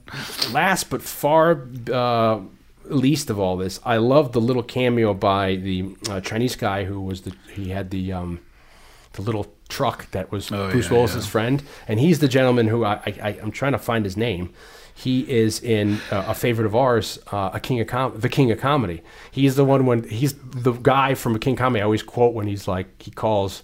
It's the scene where Rupert Pupkin goes out with Sandra Bernhard and they go to like um, uh, Jerry Lewis's house, and he's uninvited to Long Island. Yeah, and, he- and then the Chinese guy, is, it's his like butler calls Jerry Lewis. He's like, yeah, he all over the place. He touched everything. He ruined, he ruined everything. You know, it's that actor, and I love him to death, and it's cool Yeah, he's in here. And I would love that. I saw that thing. I was like, how awesome would that be to have that guy just fly up to your window, be like, you want some Chinese food? And like, you know, he makes and you, you hang out with him, and he's like, you Blade Runner, you you, you got a call. You know, Yeah, yeah. uh, I loved him in it, but it was great to see him as a little cameo. So uh, a little long-winded this cast, but what did you think of it? So uh, I guess certainly you had a um, a pleasanter surprise than you said you would. You initially thought Yeah, I just. Uh, you did seem like like why what the who's gonna fucking I was like, people like that. yeah, and I was like yeah, Mr. Blake, they do. They, they, they have there's a, there's a I was like, for that. really? Yeah, Yeah, it was okay. yeah. Uh, I don't know. I feel like maybe had I been younger when it came out and saw it younger, Yeah, Maybe Would- I would- fared better. yeah, I would have grown. So if you saw it in the professionals' place, if it came out in the professional did, I don't know, but I mean, like, you know, how old we were? Like 17, 18 when Yeah, it came, this out. came out. So, uh, had I seen it when I was like twelve, Yeah. you know, and like I grew up with it Yeah. on video or something, or watching it on TV, obviously, I think I would have a much different opinion of it. Um, and it's weird because I do have, you know, that's the dilemma of of doing this podcast is, you know, how current can we get and still have like the same nostalgic feel for movies? Uh, you know, I tend to be more nostalgic for movies of like the 90s and even the 2000s than you are. And even though I love many, many hundreds, thousands of movies that are from the 70s and earlier, I don't have the same kind of nostalgia for them that you do. So there's this weird Yeah, you wrestle with the the the, the, the, nostal- the definition of the nostalgia verse if it's nostalgic specifically to you verse. Yeah, for me, it's like it's far, hard for me to visualize having like real nostalgia for a movie that came out so much before I was born. Like, Yeah. I, cause, I mean, I guess, but if you watched on TV and stuff, but I didn't have cable, so I didn't watch a lot of movies on TV. Yeah. Uh, you know, older movies. So, you know, It's weird for me because you, you, you time date it. This came out when we were 18. I took a girl to see this at a date in a movie, but then I have such nostalgia for it because I guess, you know, I'm a big Gary Oldman fan at the time. I used to watch the Gary Oldman scenes in this movie. And then maybe me working at the video store, we used to pop this in and I, that's how, it, because I don't, I can't envision me watching this over and over again. Yeah. But I know it like, like, could you really pop? There's nudity and stuff in it. yeah, I mean, but, it's but in the it's, it's very. It's very slight. Yeah, you can get away. You surprised we used to be getting away stuff like that, you know. And if you know when it is, you just fast forward to that scene or whatever, you know. Or if you, our thing used to be like you know after nine o'clock, you wouldn't get a lot of people in if you're open till midnight. Oh, yeah. So you can put a little dicier stuff in, you know. But certainly that stuff you can you can kind of get by with because I don't think there's any swearing in this movie, you know. So this was one of the ones we keep in, revolu- in, in circulation. I mean, we used to do, you know, great. We do Papillon, we do like all kinds of stuff all over the gambit. You know, Kelly's Heroes was a huge staple. You know, put and then at night you do like a little more risque stuff because if people were coming in, you were coming in with kids. But this was a movie that I remember seeing a lot of up until I guess college because what I'm realizing now, being like married, and I don't know if other people who who are married or have families and kids like you used to have a time in your life where you'd be able to wa- rewatch the shit out of stuff, and now I don't have that anymore. So like you know, once I watch something, I never know when I'm going to rewatch it because there's so much other stuff to watch, or there's so much stuff for you to do. Yeah. You know, so it's I don't remember when I watched the crap out of this, but like I know it enough to be. I had to have. You, you, know? had repeat viewings Yeah, at some so point. you know, so it had to be around there. So like you know, so for me to, to, to rate this movie, I'd say it's a solid three, three point five, five out of three point five out of five because I love, like I said, this kind of a this niche sci-fi, Sure. futuristic, urban sci-fi, uh, future noir, and then you know, being Gary Oldman fans, and I'm not the biggest Luc Besson fan. Uh, after we just did a whole cast on Luc Besson, but I certainly love The Professional. And I love this movie, but I do see flaws in both movies with Sure, plotting and stuff like that. So. I can see. Even I remember the first night watching this, it was like you walk out of like, oh, you know, it was fun. You know, it's fun. It's it's it's neat. It's like it's you know, but I can certainly see where there's people who, yeah, I guess they must hate this movie because it's so polarizing. Yeah, I mean, the- you know, there is a divide there. So for nostalgia, I'll give it a lot of nostalgic because I have nostalgia. I have like a, a, a whole night of uh, you know going to see this movie and, and then afterward, and then you know being just a, a older movie that I can't even imagine that it's 20 years old now. Yeah, yeah. It's freaking insane. I mean, I would give it like three. Not so much because of my fondness for it, but like because I, I can see watching it this time, like I can see the potential for sleepover material. you know what I mean? Like I can see, I can understand why this, you know, people would have a nostalgic fondness for this movie, even though I don't. I mean, you rent this with like Total Recall or like like we keep bringing Demolition Man up. You know, that's Yeah, a good yeah. three nighter right there. You know, or even Mario Brothers. Although I keep bringing Mario Brothers up because when you get to like King Koopa's kind of like land, it's, well, it gets it's so weird. Well, it's also so like I said, there's something very '90s about this, and there's Yeah. something so blatantly '90s about Super Mario Brothers. That's like Yeah. unavoidable. If you were gonna put like for me, if you're gonna put like not you know. 90 if you're gonna make a time capsule of 90s movies that really captured you know like wayne's world teenage mutant ninja turtles Yeah, you know, yeah. mario brothers That- that's certainly it. Uh, you know some movies like this is what it was fucking like in the early right here. Uh, Kim Chan is his name. The gentleman I couldn't remember his name died in 2008 at age 90. So God bless him. He was the guy him. from uh, the King of Comedy in this movie. And you know, I was like uh, pleasantly surprised that a lot of the um, CGI aspects of like the beginning with the car, the police cars, and all that all held up because. I, I thought that it's such a cool sequence Yeah. there with all that and you know and the the police chase and all that and it's just so funny it's 300 years in the future but they're just doing the same um, stuff that they do nowadays, like that kind of a thing with like nothing has changed. They're going through fast food, getting McDonald's, they're hanging out, not just police, but like even procedural stuff. And Sure. So I find all that fun. So this was a nice walk down memory lane. Uh, you know, and you were able to revisit something you never thought you'd ever revisit again. wasn't I was intentionally avoiding it. Yeah. It just And, was uh, not, the first thing that comes to Of mind. course, if I'm of course. but it's it's it's it's nice that it, it just really shows our age that it's a, it's a 20 year. Yeah, yeah. You know? well, even the fashion is so '90s. Like I the know, colors. but it's the, but it's funny. It's, it's future it's future fashion, so it's always Yeah, dated. yeah. Where it's funny. It's like uh, you know, uh, I always have a, a great fascination looking at like the 20s and 30s pictures of the land of tomorrow. So you can always see like you know like Forbidden Planet, like what they look think the future is going to look like, or the 70s Logan's Run, what they're going to look the Yeah, future. yeah. So this is like you're saying, it's so 90s the future look. You know, Yeah, yeah. it's very much like Demolition Man. It makes you wonder because I was like I recently watched Alien, yeah. and or and But that's different. It's weird because that's more practical. It's so you know, it's like a but you look at like the computers and stuff, and you wonder with like music. How I said a lot of the score, a lot of like the more beat driven things are so '90s. Just you just wonder like why didn't people just think of like using technology and music or whatever that is so fucking of the era like. Could they not have foreseen like touch screens in 1979? But that's tough though because uh, well they did in freaking the I mean- in the Star Wars holiday special they had wall screens you know but it's tough because I think that's a lot of Monday morning quarterbacking because yeah, well, obviously, yeah. Like because you think about it to look back yeah, at it and say why can't you think of that because it's so because anything up until this movie this movie might be the last sci-fi movie it probably isn't but for us to use as an example where it's almost still transistors where his his you know he's hitting big buttons you know on his taxi you know so it's like and they, they all still have tube television screens you know so yeah. and like within if this movie was made five years later it would have been all like you said like it'd been like you know flat screens and you know like digital you know everything will be small phones and everything you Yeah, know yeah. so it's all very it's like people don't realize the, t- the cusp of technology so i guess the real dreamers are the the I was going to say voyeurs, but I mean the um, the auteurs are the people who are able to then look Yeah. and see what the You future is got to think it like. if you're going to do like a big sci-fi, like futuristic film. You should like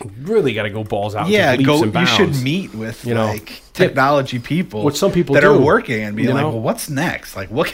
you know, and that's why what a are lot you of, on? A lot of stuff I think is held in such high regard, like Philip K. Dick work, as well as the guy I just referenced William Gibson who did Neuromancer. Just that's made in the early '80s, but it's still so forward thinking that he coined cyberspace, and it's you know because they're able to envision that. Yeah, yeah. You know, so sometimes it's just right off, it's right off the mark. You know, Yeah. and it could be like you're right. Alien is supposed to be whatever time, but it's so 70s. Yeah. You know, with the, the they, they're like logging in a DOS. You know what I mean? It's all- they're, they're using floppy disks. You know, I, what did I just watch? I watched something over the weekend, and it was like they, uh, what the hell was it?